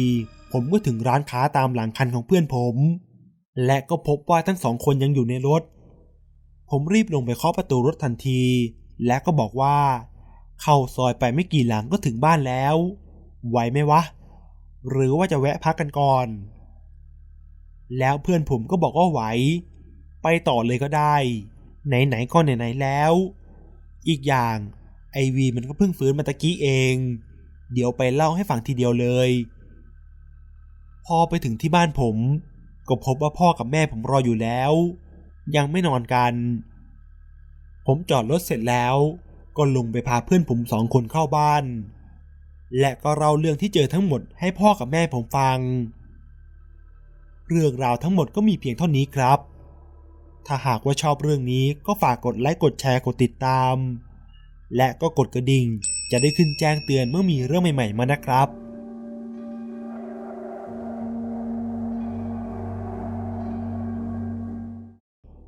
สวัสดีครับ เรื่องราวที่ผมจะนำมาเล่าในวันนี้ ส่งมาจากคุณตีครับ คุณตีได้พบเจอกับเหตุการณ์ความน่ากลัว เมื่อครั้งที่คุณตีทำงานเป็นนักดนตรีอยู่ที่ร้านอาหาร ซึ่งทางไปร้านอาหารที่คุณตีจะต้องไปทำงานนั้น มีศาลารอรถหลังหนึ่งที่เกิดเหตุการณ์อันน่าสลดขึ้นทำให้คุณตีได้พบเจอกับดวงวิญญาณที่เสียชีวิตในศาลาหลังนั้น คุณตีเล่าว่า สมัยก่อนตอนที่ผมอายุ 20 ต้นๆ ผมมีอาชีพเป็นนักดนตรี เล่นดนตรีประจำที่ร้านอาหารสองร้านในช่วงเวลากลางคืน โดยผมมีพาหนะคู่ใจเป็นรถมอเตอร์ไซค์บิ๊กไบค์หนึ่งคัน โดยผมจะเริ่มทำงานช่วงสองทุ่มจนถึงตีหนึ่ง กว่าจะกลับถึงห้องพักก็ตีสองกว่าเกือบจะตีสาม กิจกรรมการใช้ชีวิตของผมในแต่ละวัน จึงจะเป็นช่วงเวลากลางคืนซะมากกว่า ผมจึงคุ้นชินกับความมืดของช่วงเวลากลางคืน ดังนั้นสำหรับผมแล้ว เรื่องผีจะเป็นเรื่องที่ไม่ได้น่ากลัวมากนัก อาจเพราะผมไม่กลัวความมืด จึงไม่ค่อยนึกถึงเรื่องพวกนี้ ในทุกๆวัน ผมจะเดินทางไปเล่นดนตรีที่ร้านกอ จนถึงสี่ทุ่ม เมื่อเสร็จภารกิจที่ร้านกอแล้ว ผมก็จะเดินทางต่อไปเล่นดนตรีที่ร้านขอ ซึ่งผมจะใช้เวลาเดินทางจากร้านกอไปร้านขอประมาณ 15 นาที ร้านขอจะอยู่ในซอยลึก ลึกเข้าไปจากปากทางประมาณ 300 เมตร บริเวณหน้าปากซอยจะมีศาลารอรถโดยสารตั้งอยู่หนึ่งหลัง ลักษณะของศาลารอรถนั้น เป็นศาลากึ่งปูนกึ่งไม้ เสาเป็นปูน แต่พื้นและที่นั่งเป็นไม้ ซึ่งก็มีที่นั่งสามฝั่ง สามารถขึ้นลงได้เพียงทางเดียว คือด้านหน้าศาลาที่อยู่ติดกับถนน ในบริเวณนั้นจะมีเสาไฟฟ้าซึ่งอยู่ห่างจากศาลารอรถประมาณ 5 เมตรทำให้เราสามารถมองเห็นบริเวณด้านในของศาลาได้ แต่ก็ไม่ถึงกับชัดเจนนัก มีอยู่วันหนึ่ง ขณะที่ผมกำลังจะเลี้ยวรถเข้าซอย เพื่อไปเล่นดนตรีที่ร้านขอ ปรากฏว่าสายตาของผมก็เหลือไปเห็นชายคนหนึ่ง นั่งอยู่ในศาลารอรถ ชายคนนั้นตัดผมสั้นทรงสกินเฮดสวมเสื้อเชิ้ตสีขาวเหมือนจะเป็นเครื่องแบบนักเรียนนักศึกษา ผมรู้สึกแปลกใจเล็กน้อย ว่าใครมานั่งรอรถในเวลาดึกๆเดินแต่ว่าผมก็ไม่ได้สนใจมากนัก วันนั้น หลังจากเลิกงานจะกลับหอพัก ผมต้องขับรถผ่านศาลารอรถหลังนี้อีกครั้ง ผมก็ยังเห็นชายคนเดิม นั่งอยู่ในศาลารอรถ ผมก็นึกแปลกใจว่าทำไมถึงยังไม่ไปอีก แต่ก็เหนื่อยเกินกว่าจะไปยุ่งกับคนอื่น ผมจึงรีบขับรถกลับหอพัก และหลังจากวันนั้น ผมก็จะเห็นชายคนดังกล่าว นั่งอยู่ที่ศาลารอรถในทุกๆคืน ทั้งตอนขับรถไปทำงานที่ร้านขอ และก็ตอนขับรถกลับหอพัก จนกระทั่งคืนหนึ่ง หลังจากเล่นดนตรีเสร็จแล้ว เจ้าของร้านจัดปาร์ตี้เล็กๆ ฉลองวันเกิดให้กับผู้จัดการร้าน พวกเราก็นั่งกินนั่งดื่มคุยกันอย่างสนุกสนาน แล้วบรรยากาศภายในงานก็เริ่มกลอย เมื่อผมพูดขึ้นมาว่า นี่ทำไมติดที่ว่า ที่ร้านของเรามีคนอยู่เฝ้าร้านแล้วนะ ผมจะแนะนำให้พี่เจ้าของร้าน ไปเรียกผู้ชายที่ผมเจอที่ศาลารอรถมาเป็นคนเฝ้าร้านให้เลย คนอะไรก็ไม่รู้ ขยันจริงจัง ไม่หลับไม่นอน ตอนที่ผมขับรถมาจากร้านกอ ก็เจอว่าเขานั่งอยู่ที่ศาลา และพอขากลับ ผมก็เห็นเขายังนั่งอยู่ที่เดิมทุกวัน จนตอนนี้ผมเริ่มอยากรู้แล้วว่าเขาเป็นใคร มานั่งทำอะไรดึกๆเดินๆหลังจากที่ผมพูดจบ บรรยากาศตอนนั้นก็เหมือนถูกชัดดาว ทุกคนหยุดพูด หยุดดื่ม หยุดกิน เสียงดนตรีก็หยุดลง ทุกอย่างนิ่งสนิท ส่งผลให้บรรยากาศเงียบสงัด แล้วพี่เจ้าของร้านก็พูดขึ้นมาว่า เออ ช่างเถอะ อย่าไปยุ่งกับเขาเลย แล้วหลังจากนั้นไม่ถึงสิบนาที ทุกคนก็เริ่มขอตัวกลับ ตอนนั้นผมไม่ได้รู้สึกแปลกใจอะไร เพราะว่ามันดึกมากแล้ว ผมเองก็รู้สึกอยากกลับไปพักผ่อนแล้วเช่นกัน ผมจึงขับรถกลับออกมา แล้ววันนี้ก็เหมือนเช่นทุกครั้ง ชายคนที่ผมเห็นนั่งอยู่ที่ศาลารอรถ ก็ยังคงนั่งอยู่ที่เดิม ตำแหน่งเดิม แล้วผมก็ขับรถผ่านมาตามปกติเช่นเดิมทุกวัน วันต่อมา ผมก็ไปทำงานที่ร้านตามปกติ แต่วันนี้ผมคิดด้วยว่า ขากลับผมจะแวะคุยกับผู้ชายคนนั้น เผื่อว่าเขาจะมีอะไรให้ช่วยเหลือ หลังจากเสร็จงาน ผมก็รีบกลับออกมาทันที และผมก็เห็นว่า ชายคนนั้นยังคงนั่งอยู่ที่ศาลารอรถเหมือนเดิม ผมจึงตัดสินใจจอดรถ และก็เดินเข้าไปถาม สวัสดีครับ มีอะไรให้ผมช่วยไหม ชายคนนั้นนั่งนิ่ง ผมเดินไปด้านข้าง ไม่ได้เดินเข้าไปในศาลา เพราะถึงแม้ว่าผมอยากจะแสดงน้ำใจต่อเขามากแค่ไหน แต่ผมเองก็ต้องระมัดระวังความปลอดภัยของตัวเองด้วยเช่นกัน ผมเดินใกล้เข้าไปเรื่อยๆ จนกระทั่งผมไปยืนอยู่ด้านหลังของชายคนนั้น แล้วผมก็ถามเขาอีกครั้งว่า ขอโทษนะครับ มีอะไรให้ผมช่วยหรือเปล่า ชายคนนั้น ค่อยๆหันหน้ามาหาผม แต่ลักษณะการหันนั้นเป็นการหันมาเฉพาะส่วนหัว เหมือนกับว่าหัวของเขาหมุนได้ จังหวะนั้นผมตกใจมาก จนก้าวถอยหลังออกมา แล้วผมก็ได้เห็นใบหน้าของเขาอย่างชัดเจน ผมเห็นว่าบริเวณหน้าผากของชายคนนั้นยุบเข้าไป จนดวงตาข้างขวาหลุดเข้าไปด้านใน และในตอนนั้นก็มีเสียงคราง ทำผมขนลุกไปทั่วทั้งตัว ด้วยความตกใจ ผมจึงวิ่งหนีออกมาอย่างรวดเร็ว และทันทีที่ผมสตาร์ทรถได้ ผมก็ขับรถหนีอย่างไม่คิดชีวิต ในใจของผมตอนนั้นคิดว่า มันเกิดอะไรขึ้น ผีหรือเปล่า มันเรียกว่าผีใช่ไหม ผมไม่ได้เล่าเรื่องที่เกิดขึ้นให้ใครฟัง อันที่จริงต้องบอกว่า ผมไม่รู้ ว่าผมจะเริ่มต้นเล่ายังไงมากกว่า แล้วอีกอย่างคือถ้าผมพูดไปจะมีใครเชื่อผมหรือเปล่า พอกลับมาถึงห้อง ผมก็นอนไม่หลับ เพราะหลับตาลงทีไรก็จะเห็นแต่ภาพใบหน้าของชายคนนั้นทุกครั้ง เวลาล่วงเลยผ่านไป จนผมเผลอหลับไปตอนไหนก็ไม่รู้ แต่ตื่นเข้ามาอีกทีก็รู้สึกได้ว่าตัวเองไม่สบาย และผมก็ได้กลิ่นเหมือนเหม็นเน่า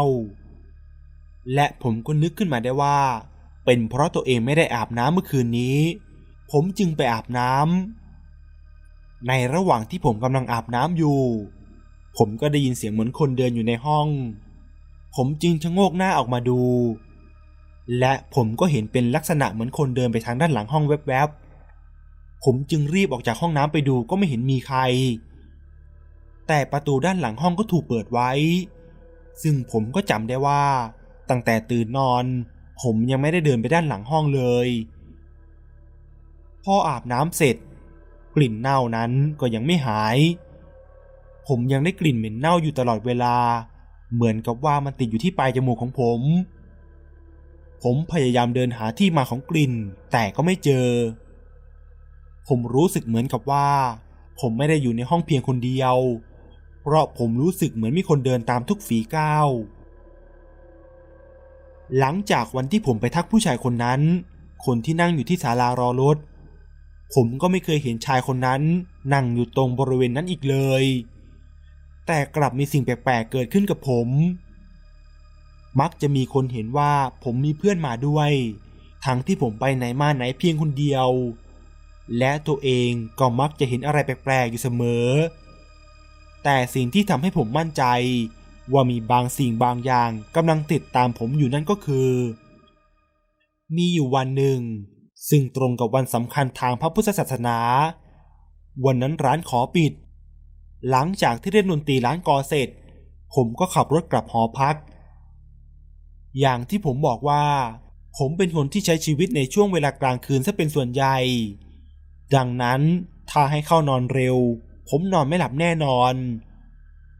ผมจึงเปิดหนังดูแบบมาราธอน ปรากฏว่า ในขณะนั้นที่ผมกำลังดูหนังอยู่นั้น ช่วงที่ฉากหนังเป็นสีดำสนิท ผมเห็นร่างของคนคนหนึ่ง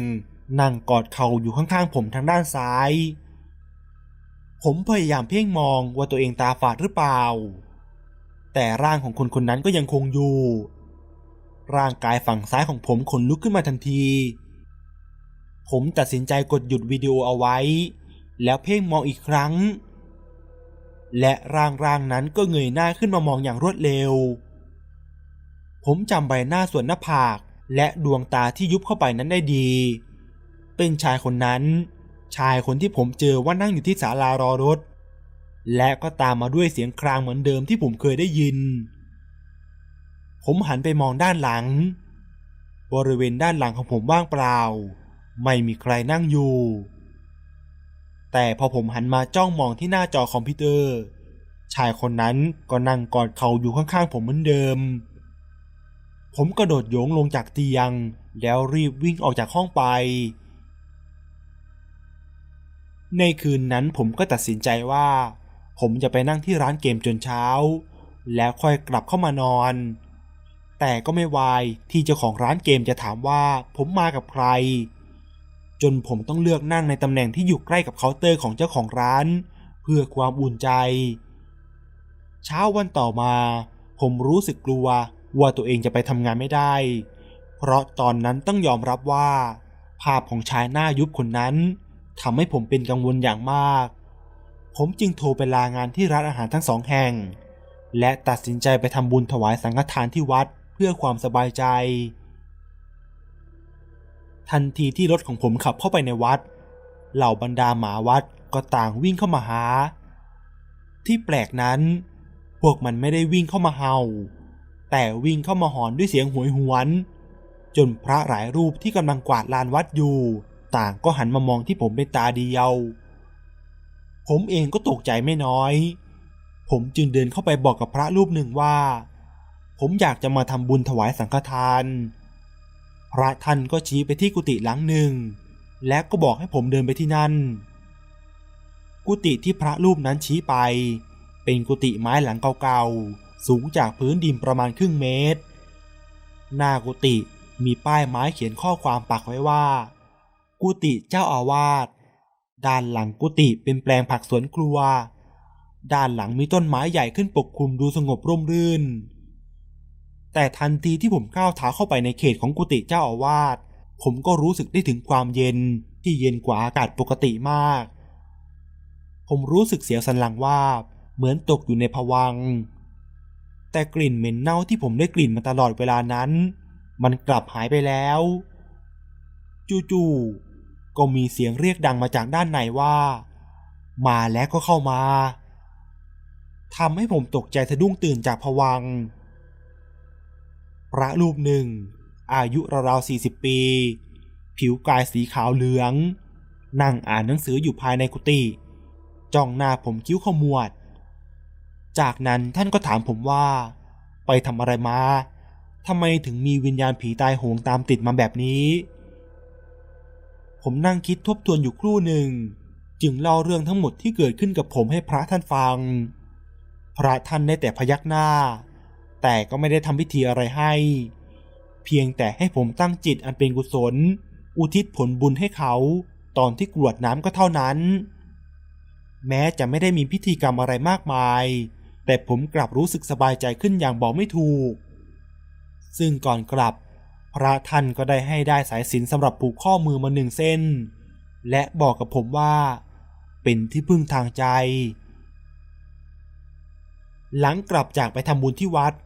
ผมก็ไม่ได้พบเจอกับเหตุการณ์แปลกๆที่หอของผมอีกเลย แต่ผมกลับฝันว่า ผมเดินไปที่ศาลารอรถหลังนั้น ความรู้สึกของผมตอนนั้นคือกลัวมาก แต่ก็ยังเดินเข้าไป และผมก็เจอชายคนนั้นนั่งอยู่ในตำแหน่งเดิม ชายคนนั้นหันหน้ามาหาผมในสภาพปกติ ไม่ได้น่ากลัวอย่างที่ผมเคยเห็น แล้วก็มีเสียงหนึ่ง ดังขึ้นที่ข้างหูของผมว่า บอกแม่มารับหน่อย ผมสะดุ้งตื่นขึ้นมาพร้อมกับความรู้สึกขนลุกไปทั้งตัว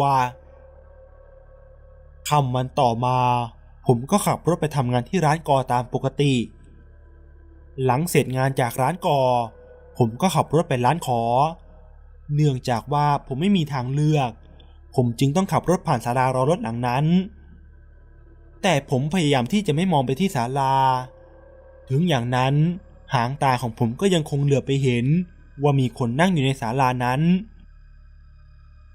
วันนั้นผมก็คิดได้ว่า ผมจะต้องรู้ให้ได้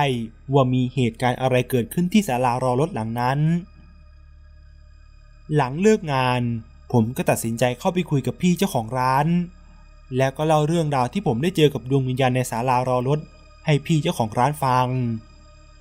พี่เจ้าของร้านนิ่งไปสักพัก แล้วก็ยอมเล่าให้ผมฟังว่า เมื่อเดือนที่แล้ว ช่วงที่ผมกลับบ้านไปงานบวชของพี่ชายนั้น มีอุบัติเหตุรถมอเตอร์ไซค์ของนักศึกษาวิทยาลัยการอาชีพแห่งหนึ่ง ถูกรถบรรทุกสิบล้อยางแตกพุ่งเข้าชนทำให้ร่างของน้องนักศึกษาที่เป็นคนขับรถมอเตอร์ไซค์กระเด็นออกจากรถ เข้าไปชนเสาในศาลา เห็นว่ากระโหลกศีรษะยุบไปซีกหนึ่งทำให้คนขับรถมอเตอร์ไซค์ตายคาที่ หลังจากเกิดเหตุการณ์น่าสลดนี้ขึ้น ก็มีคนพบเห็นดวงวิญญาณของผู้ตายอยู่บ่อยๆ จนไม่มีใครกล้ามารอขึ้นรถที่ศาลารอรถหลังนี้ แม้แต่ในช่วงเวลากลางวัน แต่ก็ไม่รู้ว่าทำไมดวงวิญญาณของผู้ตายยังคงวนเวียนอยู่ในที่เกิดเหตุ ทั้งที่ทางครอบครัวของคนตาย ก็ได้มาทำพิธีเชิญวิญญาณแล้ว ผมยังคิดว่าเป็นโชคดีของผม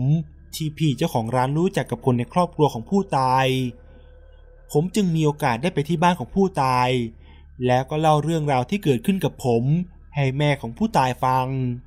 จนนำไปสู่การทำพิธีเชิญวิญญาณอีกรอบหนึ่ง จากนั้นทางชุมชนแห่งนั้นก็ได้ทำการรื้อศาลารอรถอย่างนั้นทิ้งไป และผมก็ไม่ได้พบเจอกับดวงวิญญาณของชายคนนั้นอีกเลย และนี่ก็คือเรื่องราวทั้งหมดครับ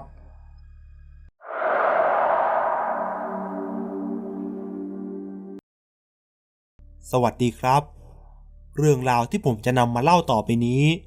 ส่งมาจากคุณโมครับ ซึ่งคุณโมก็ฟังมาจากพี่ข้างบ้านอีกต่อหนึ่ง โดยเหตุการณ์ความหลอนนี้เกิดขึ้นในหมู่บ้านของคุณโมเอง พี่โอมเป็นพี่ที่อยู่บ้านข้างๆของคุณโม ได้เกิดไปทำผู้หญิงคนหนึ่งในที่ทำงานด้วยกันท้อง แล้วบังเอิญมีปัญหาตกลงกันไม่ได้ จนผู้หญิงคนนั้นต้องจบชีวิตลงเพื่อจบปัญหาทุกอย่าง และเรื่องราวความหลอนก็ได้เกิดขึ้นกับพี่โอม เรื่องนี้ต้องย้อนกลับไปประมาณ 15 ปีก่อน ตอนนั้นพี่โอมมีปัญหาจากที่บ้าน จนทำให้ตัวเองอยู่ที่บ้านไม่ได้ ที่บ้านของพี่โอมก็เลยต้องให้เขามาอยู่กับป้าของเขา ซึ่งอยู่ติดกับบ้านของผม พอพี่โอมมาอยู่ที่นี่ก็ไม่มีเพื่อน ไม่รู้จักใครเลย แกก็เลยคิดว่าไปหางานทำดีกว่า อยากรู้จักคน และพี่โอมก็ได้ทำงานในโรงงานแห่งหนึ่ง ซึ่งทำอยู่ได้ประมาณหนึ่งเดือน ก็มีเพื่อนร่วมแผนกคนหนึ่ง ชื่อพี่แอม พี่แอมเป็นคนสวยใช้ได้ครับ อายุแกสามสิบกลางๆแล้ว แต่ก็ยังไม่มีแฟน แกเป็นรุ่นพี่ผมหลายปีครับ ตอนที่ผมเรียนอยู่มหนึ่งส่วนพี่แอมอยู่มหกและพี่แอมก็ยังเป็นคนในตำบลเดียวกันกับผมอีกด้วย ซึ่งบ้านพี่แอมอยู่ห่างจากบ้านผมไปหลายกิโลเมตรเหมือนกัน แต่พ่อแม่ปู่ย่าผมก็รู้จักกันดีกับพ่อแม่ปู่ย่าของพี่แอม เรียกว่าเป็นเครือญาติกันหน่อยๆเหมือนกัน และหลังจากที่พี่โอมเข้าไปทำงานได้เดือนกว่าๆผมก็ตามไปทำด้วย หลังจากนั้นไม่นาน ผมก็เห็นพี่โอมกับพี่แอม มีความสนิทสนมกันมาก ไปมาหาสู่กันเกือบทุกวันหยุด ตอนนั้นผมก็คิดว่าน่าจะเป็นเพราะพี่โอมนับถือพี่แอมเป็นพี่สาวก็ได้ เพราะพี่แอมน่าจะมีอายุมากกว่าพี่โอมถึงสองสามปี จนมาระยะหลังมานี้ ผมสังเกตเห็นตลอดระยะเวลาสองเดือนที่ผ่านมา พี่แอมจะมีอาการซึมๆ และเหมือนจะอิดโรยอยู่ตลอดเวลาในระยะหลังมานี้ ผมจึงถามพี่คนหนึ่งที่ทำงานแผนกเดียวกับพี่โอมและพี่แอมว่า พี่เขาไม่ค่อยพูดเลยเนาะช่วงนี้ ไม่รู้มีปัญหาอะไรกันหรือเปล่า เห็นดูซึมๆไปผิดปกติ พี่ในแผนกคนนั้นก็ตอบว่า แต่ก่อนพี่เขาไม่ได้เป็นแบบนี้หรอก เขาเป็นคนร่าเริง มีเดือนสองเดือนนี่แหละ ที่ดูซึมๆไป หลังจากนั้นก็ได้ข่าวว่าพี่แอมหายตัวไปสามสี่วัน แกไม่ได้มาทำงาน และก็มีญาติของพี่แอมที่ทำงานอยู่ที่โรงงานเดียวกันกับพี่แอมมาบอกว่า แอมตายแล้วนะ แอมผูกคอตายเมื่อตอนเย็นนี่เอง ผมกับคนในหมู่บ้าน รวมกับคนที่ทำงานในโรงงานเดียวกับพี่แอม จึงไปงานศพกันในคืนแรก ด้วยความที่พี่โอไม่ค่อยรู้จักใคร แกก็เลยไปอยู่บริเวณหลังครัว อยู่ช่วยตรงแผนกน้ำเสิร์ฟแขก บริเวณในศาลาก็จะมีการจัดพิธีศพ มีคนอยู่ในทั้งศาลาและนอกศาลา สักพัก พี่โอมก็ได้ยินเสียงวีดไว้ดังมาจากในศาลา พี่โอมก็เลยวิ่งออกไปดู แต่ว่าคนที่นั่งอยู่ด้านนอกศาลาหายไปหมดแล้ว เขาเข้าไปนั่งคุดคูอยู่ในศาลากันหมดเลย ซึ่งในตอนนั้นผมก็กลับก่อนแล้ว ฟังคนในงานเล่าให้ฟังอีกที แล้วก็มีคนไปถามคนในศาลาว่าเกิดอะไรขึ้น เขาก็เล่าให้ฟังว่า ระหว่างที่นั่งกินข้าวกันอยู่นั้น จู่ๆก็ได้ยินเสียงเด็กร้องอู้แวอู้แวดังมาก เสียงมาจากด้านหลังศาลา คนที่อยู่ตรงนั้นก็ถามกันว่าลูกใครกัน ใครเอาเด็กมาด้วยหรือ แล้วทุกคนในงานก็ช่วยกันหา ในระหว่างที่หาเด็กกันอยู่นั้น ก็ได้ยินเสียงผู้หญิงร้องไห้ออกมา เสียงสะอึกสะอื้นโหยหวน จนมีน้าคนหนึ่งพูดขึ้นมาว่า เสียงไอแอมแน่ๆ ทีนี้ทุกคนที่อยู่นอกศาลาก็กระโจนขึ้นมาบนศาลากันหมดเลย แล้วก็มีญาติคนหนึ่งของพี่แอมก็พูดขึ้นมาว่า ไอแอมเอ้ย อย่าให้ถึงกับต้องขวัญหายกันเลย มีคนเฒ่าคนแก่อยู่ด้วย เดี๋ยวเขาจะช็อกเอาหน้าแอมเอ้ย เบาๆลงหน่อย แล้วคืนนั้นก็ผ่านไป วันรุ่งขึ้น คนในหมู่บ้านผมก็คุยกันแต่เรื่องนี้ทั้งวัน ผมเองยังพูดกับพ่อว่า เสียดายที่กลับบ้านมาเสียก่อน จนถูกพ่อผมติงแค่ว่า วะไอ้นี่ ถูกผีเยแอมหลอกให้เนี่ยนะ ยังมาพูดว่าเสียดายอีก งั้นคืนนี้ไปให้ผีอีแอมหลอกให้จับไข้หัวโกรธไปเลยเอาไหม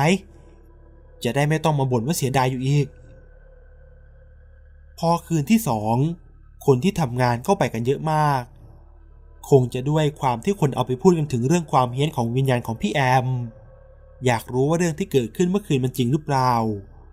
หรือว่าเป็นเพียงแค่เรื่องที่แกล้งหลอกแกล้งอำกันขึ้นมาเท่านั้น เพราะเรื่องแบบนี้ใครไม่เจอกับตัวเอง ก็คงยากที่จะเชื่อจริง ๆ ครับ ในตอนนั้นแขกที่มาในงานก็เริ่มมากันหลายคนแล้ว แต่พอพี่โอมมาเท่านั้นแหละครับ ทุกคนก็ได้ยินเสียงแขกคนหนึ่งในงานโวยวายขึ้นเสียงดัง ชี้หน้าพี่โอมและก็พูดว่า มึงมาทำไม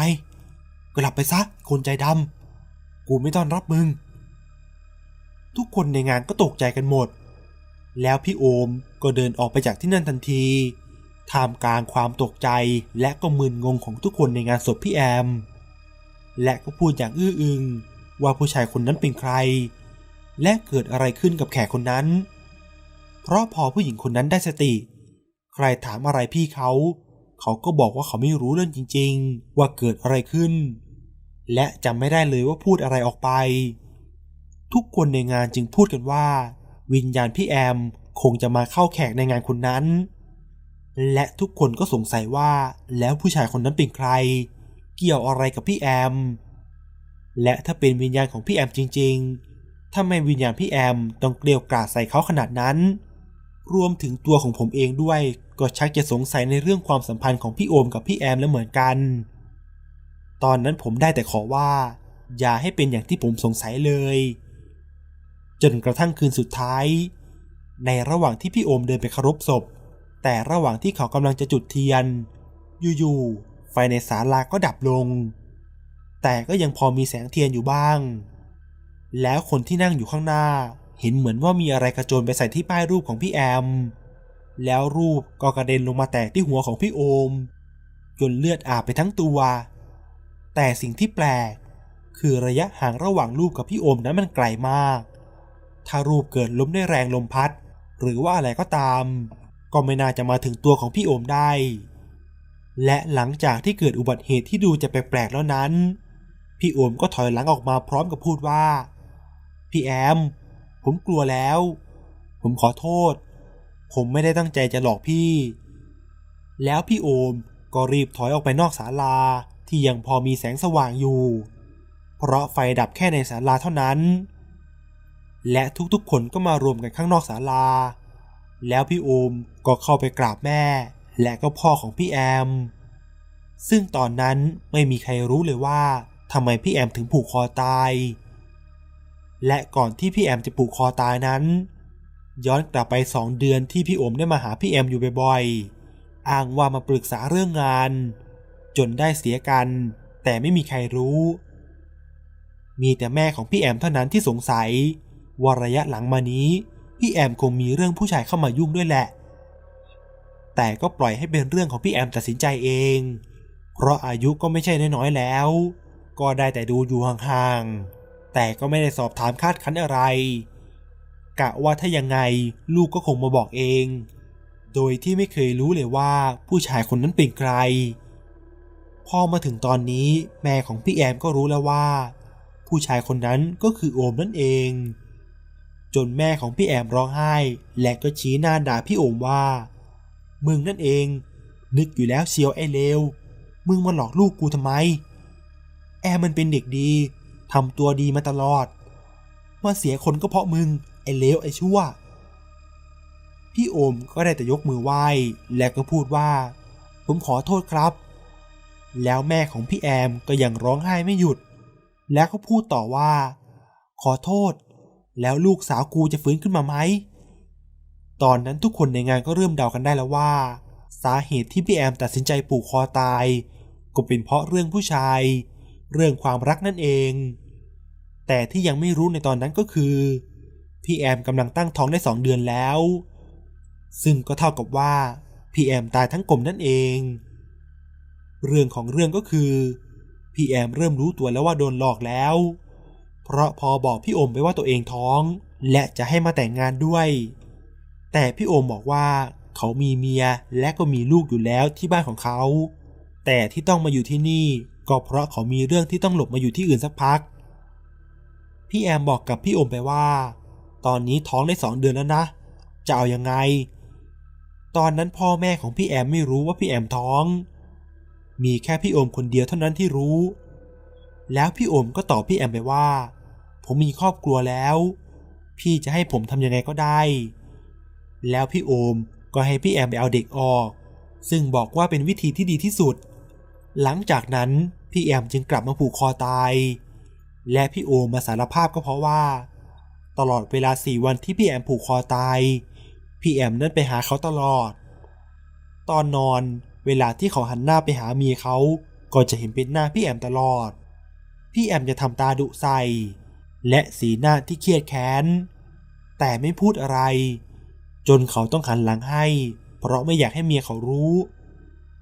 พอหลับตาก็มีแต่ภาพของพี่แอมในหัว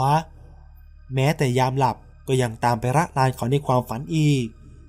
เป็นอยู่แบบนี้ตลอดทั้งสี่คืนทำให้เขานอนไม่ได้ แต่ก็ด้วยความเพียก็ทำให้หลับไปอ๋อผมลืมบอกไปครับ ว่าก่อนที่พี่แอมจะผูกคอตายสองสามวัน พี่โอมได้กลับไปอยู่ที่บ้านเดิมของเขา และพี่แอมก็มาเข้าฝันบอกว่า ให้เขาไปกราบขอเข้ามาพ่อกับแม่ แล้วก็เล่าเรื่องทั้งหมดว่าเกิดอะไรขึ้น เพราะพี่แอมไม่มีโอกาสได้เล่า พอเล่าเสร็จญาติญาติพี่น้องของพี่แอม ก็เข้ามารุมกระทืบชกต่อยทำร้ายพี่โอม และหลังจากที่พี่โอมโดนไปพอสมควรแล้วนั้น พ่อของพี่แอมก็เข้ามาห้าม และก็พูดว่า อย่าให้ถึงกับต้องมีการตายตามกันไปเกิดขึ้นอีกคนเลย เดี๋ยวจะเป็นคดีความกันซะเปล่าๆ บรรดาญาติๆของพี่แอมก็เลยไล่พี่โอมให้กลับไป แต่ว่าตอนที่พี่โอมขับรถมอเตอร์ไซค์ออกไปจากวัด ก็ดันโดนรถสิบล้อชนตรงหน้าวัด จนได้รับบาดเจ็บสาหัส โดยคนขับรถที่ชนเขาเล่าว่า เขาเห็นผู้หญิงคนหนึ่งเดินอุ้มลูก ใส่ผ้าถุงเดินตัดหน้ารถกระทันหัน แล้วญาติพี่น้องของพี่แอมก็นึกไปถึงที่พี่แอมตอนผูกคอตาย ซึ่งก็ใส่ผ้าถุงเหมือนกัน คนขับรถสิบล้อคนนั้นเขาก็เลยหักหลบ และไม่ทันเห็นมอเตอร์ไซคันนี้ ก็เลยชนเข้าเต็มๆ ทีนี้พ่อของพี่แอมก็เลยบอกว่าถ้างั้นก็ต้องทำพิธีแยกศพลูกออกจากแม่เขาด้วยนะ เพราะเป็นศพที่แตายทั้งกลม ต้องเอาศพเด็กไปฝัง จนผ่านไปสองเดือนกว่าๆผมมีโอกาสได้ไปดูหนังกลางแปลงกับแฟน พอหนังเลิกก็เกือบตีสองแล้ว หลังจากที่ผมขับรถไปส่งแฟนที่บ้าน ผมก็ขี่รถมอเตอร์ไซค์จะกลับบ้านตัวเอง โซ่รถก็ดันมาขาด ระยะทางจากตรงนั้นถึงบ้านก็ประมาณ 10 กิโลเมตร ผมก็เลยขี่รถมาเรื่อยๆ จนถึงคันนาหนึ่ง ซึ่งผมพอจะรู้ว่าถ้าเดินลัดคันนานี้ไป จะทะลุถนนเส้นหน้าบ้านของผมได้ และระยะทางที่ตัดคันนาประมาณ 2 กิโล ก็ยังดีกว่าที่จะต้องเดินอ้อมไปตรงถนนใหญ่ ตอนนั้นผมก็เลยเอารถหมกไว้ตรงข้างทาง กะว่าพรุ่งนี้ค่อยมาเอา แล้วก็เดินตัวเปล่า ลัดเข้าไปตามคันนา ซึ่งในคืนนั้นเป็นคืนเดือนหงาย ผมจึงหาไม้ตีๆไปตามทาง กันงูและสัตว์มีพิษไปด้วย เดินเดินไป อยู่ๆก็ได้ยินเสียงเด็กร้องลอยมาตามลม ตอนนั้นผมไม่คิดถึงเรื่องผีเลยครับ คิดว่าเสียงเด็กที่ไหนมาร้องไห้วะเนี่ย ตอนนั้นผมนึกไปถึงว่า ใครเอาเด็กมาทิ้งไว้หรือเปล่า ก็เลยเดินไปเรื่อยๆ และพยายามมองหาข้างทางไปด้วย และพอเดินมาถึงจุดจุดหนึ่ง ซึ่งก็มีต้นไม้ต้นหนึ่งอยู่ห่างจากผมประมาณ 10กว่าเมตรได้ ผมได้ยินเสียงผู้หญิงร้องเหมือนเสียงกล่อมเด็ก เท่านั้นแหละครับ ตามสัญชาตญาณผมก็รู้ตัวแล้วว่า ซึ่งไม่ใช่คนแน่ ๆ และที่สำคัญก็คือ ผมเพิ่งนึกขึ้นมาได้ว่า พี่แอมได้มาผูกคอตายใต้ต้นไม้ตรงคันนานี่วา ซึ่งที่ตรงนี้ห่างจากบ้านของพี่แอมประมาณ 2 กิโลเมตรได้ ตอนนั้นผมถึงกับขาอ่อน แทบไม่มีแรงที่จะวิ่งแล้ว และหางตาซ้ายเจ้ากรรมก็เหลือบไปมองที่ต้นไม้ ซึ่งก็เห็นเป็นขาคนห้อยลงมาจากต้นไม้อีก ก็คิดว่าเป็นพี่แอมแน่ๆ ผมจึงพูดขึ้นมาว่า พี่แอมครับ ผมไม่ได้มาทำอะไรกับพี่เลยนะ อย่ามาหลอกผมเลย ผมจะช็อกตายอยู่แล้ว ไปหลอกพี่โอมที่โรงพยาบาลโน่น ซึ่งตอนนั้นพี่โอมยังคงรักษาตัวอยู่ที่โรงพยาบาล เพราะอาการสาหัสมาก ต้องรักษาตัวอยู่ที่โรงพยาบาลอยู่หลายเดือน จนมีข่าวลือว่า เมียของพี่โอมแอบมีกิ๊ก ในระหว่างที่พี่โอมรักษาตัวอยู่ที่โรงพยาบาล และพอกลับไปรักษาตัวที่บ้านได้ไม่ถึงปี แกก็เสียชีวิตครับ โดยหลังจากที่พี่โอมตายได้ไม่เท่าไหร่ ก็มีคนลือกันว่า แกถูกเมียตัวเองวางยาให้ตาย เพราะไม่อยากดูแลคนป่วยที่ไม่รู้จะหายเมื่อไหร่ แถมยังอยากที่จะอยู่กับชายชู้อย่างเปิดเผยเสียที ซึ่งถ้าเรื่องที่เขาพูดกันเป็นเรื่องจริง ก็ถือว่าคงเป็นกรรมของพี่โอม ที่ทำกับผู้หญิงดีๆ อย่างพี่แอมครับ หลังจากที่ผมพูดแบบนั้นกับพี่แอมไป ผมก็ค่อยๆเดินลากขาตัวเองออกมาจากจุดนั้น แต่เสียงกล่อมลูกของพี่แอมก็ยังไม่เงียบลงเลย ผมก็เลยรีบวิ่งออกจากตรงนั้น จนมาถึงบริเวณหน้าบ้าน จริงๆแล้ว ตอนนั้นพี่แอมน่าจะไม่ได้มาหลอกผมหรอก แต่น่าจะเป็นผมเองที่ดันซวยไปเดินเจอเอง พอถึงบ้าน ผมถึงกับจับไข้หัวกลัวอยู่สามวัน ซึ่งตรงกับที่พ่อผมเคยแช่งไปเลยครับ แถมเป็นสามวันที่เสียงกล่อมลูก เสียงเด็กร้อง ก็ยังวนเวียนอยู่ในหัวผมตลอดทั้งสามวันเลยครับ หลับตาก็เห็นเป็นภาพที่ขาห้อยมาจากต้นไม้ และมันก็ยังคงติดตาผมมาจนถึงทุกวันนี้ และนี่ก็คือเรื่องราวทั้งหมดครับ ถ้าหากว่าชอบเรื่องนี้ก็ฝากกดไลค์กดแชร์กดติดตาม และก็กดกระดิ่ง จะได้ขึ้นแจ้งเตือนเมื่อมีเรื่องใหม่ ๆมานะครับ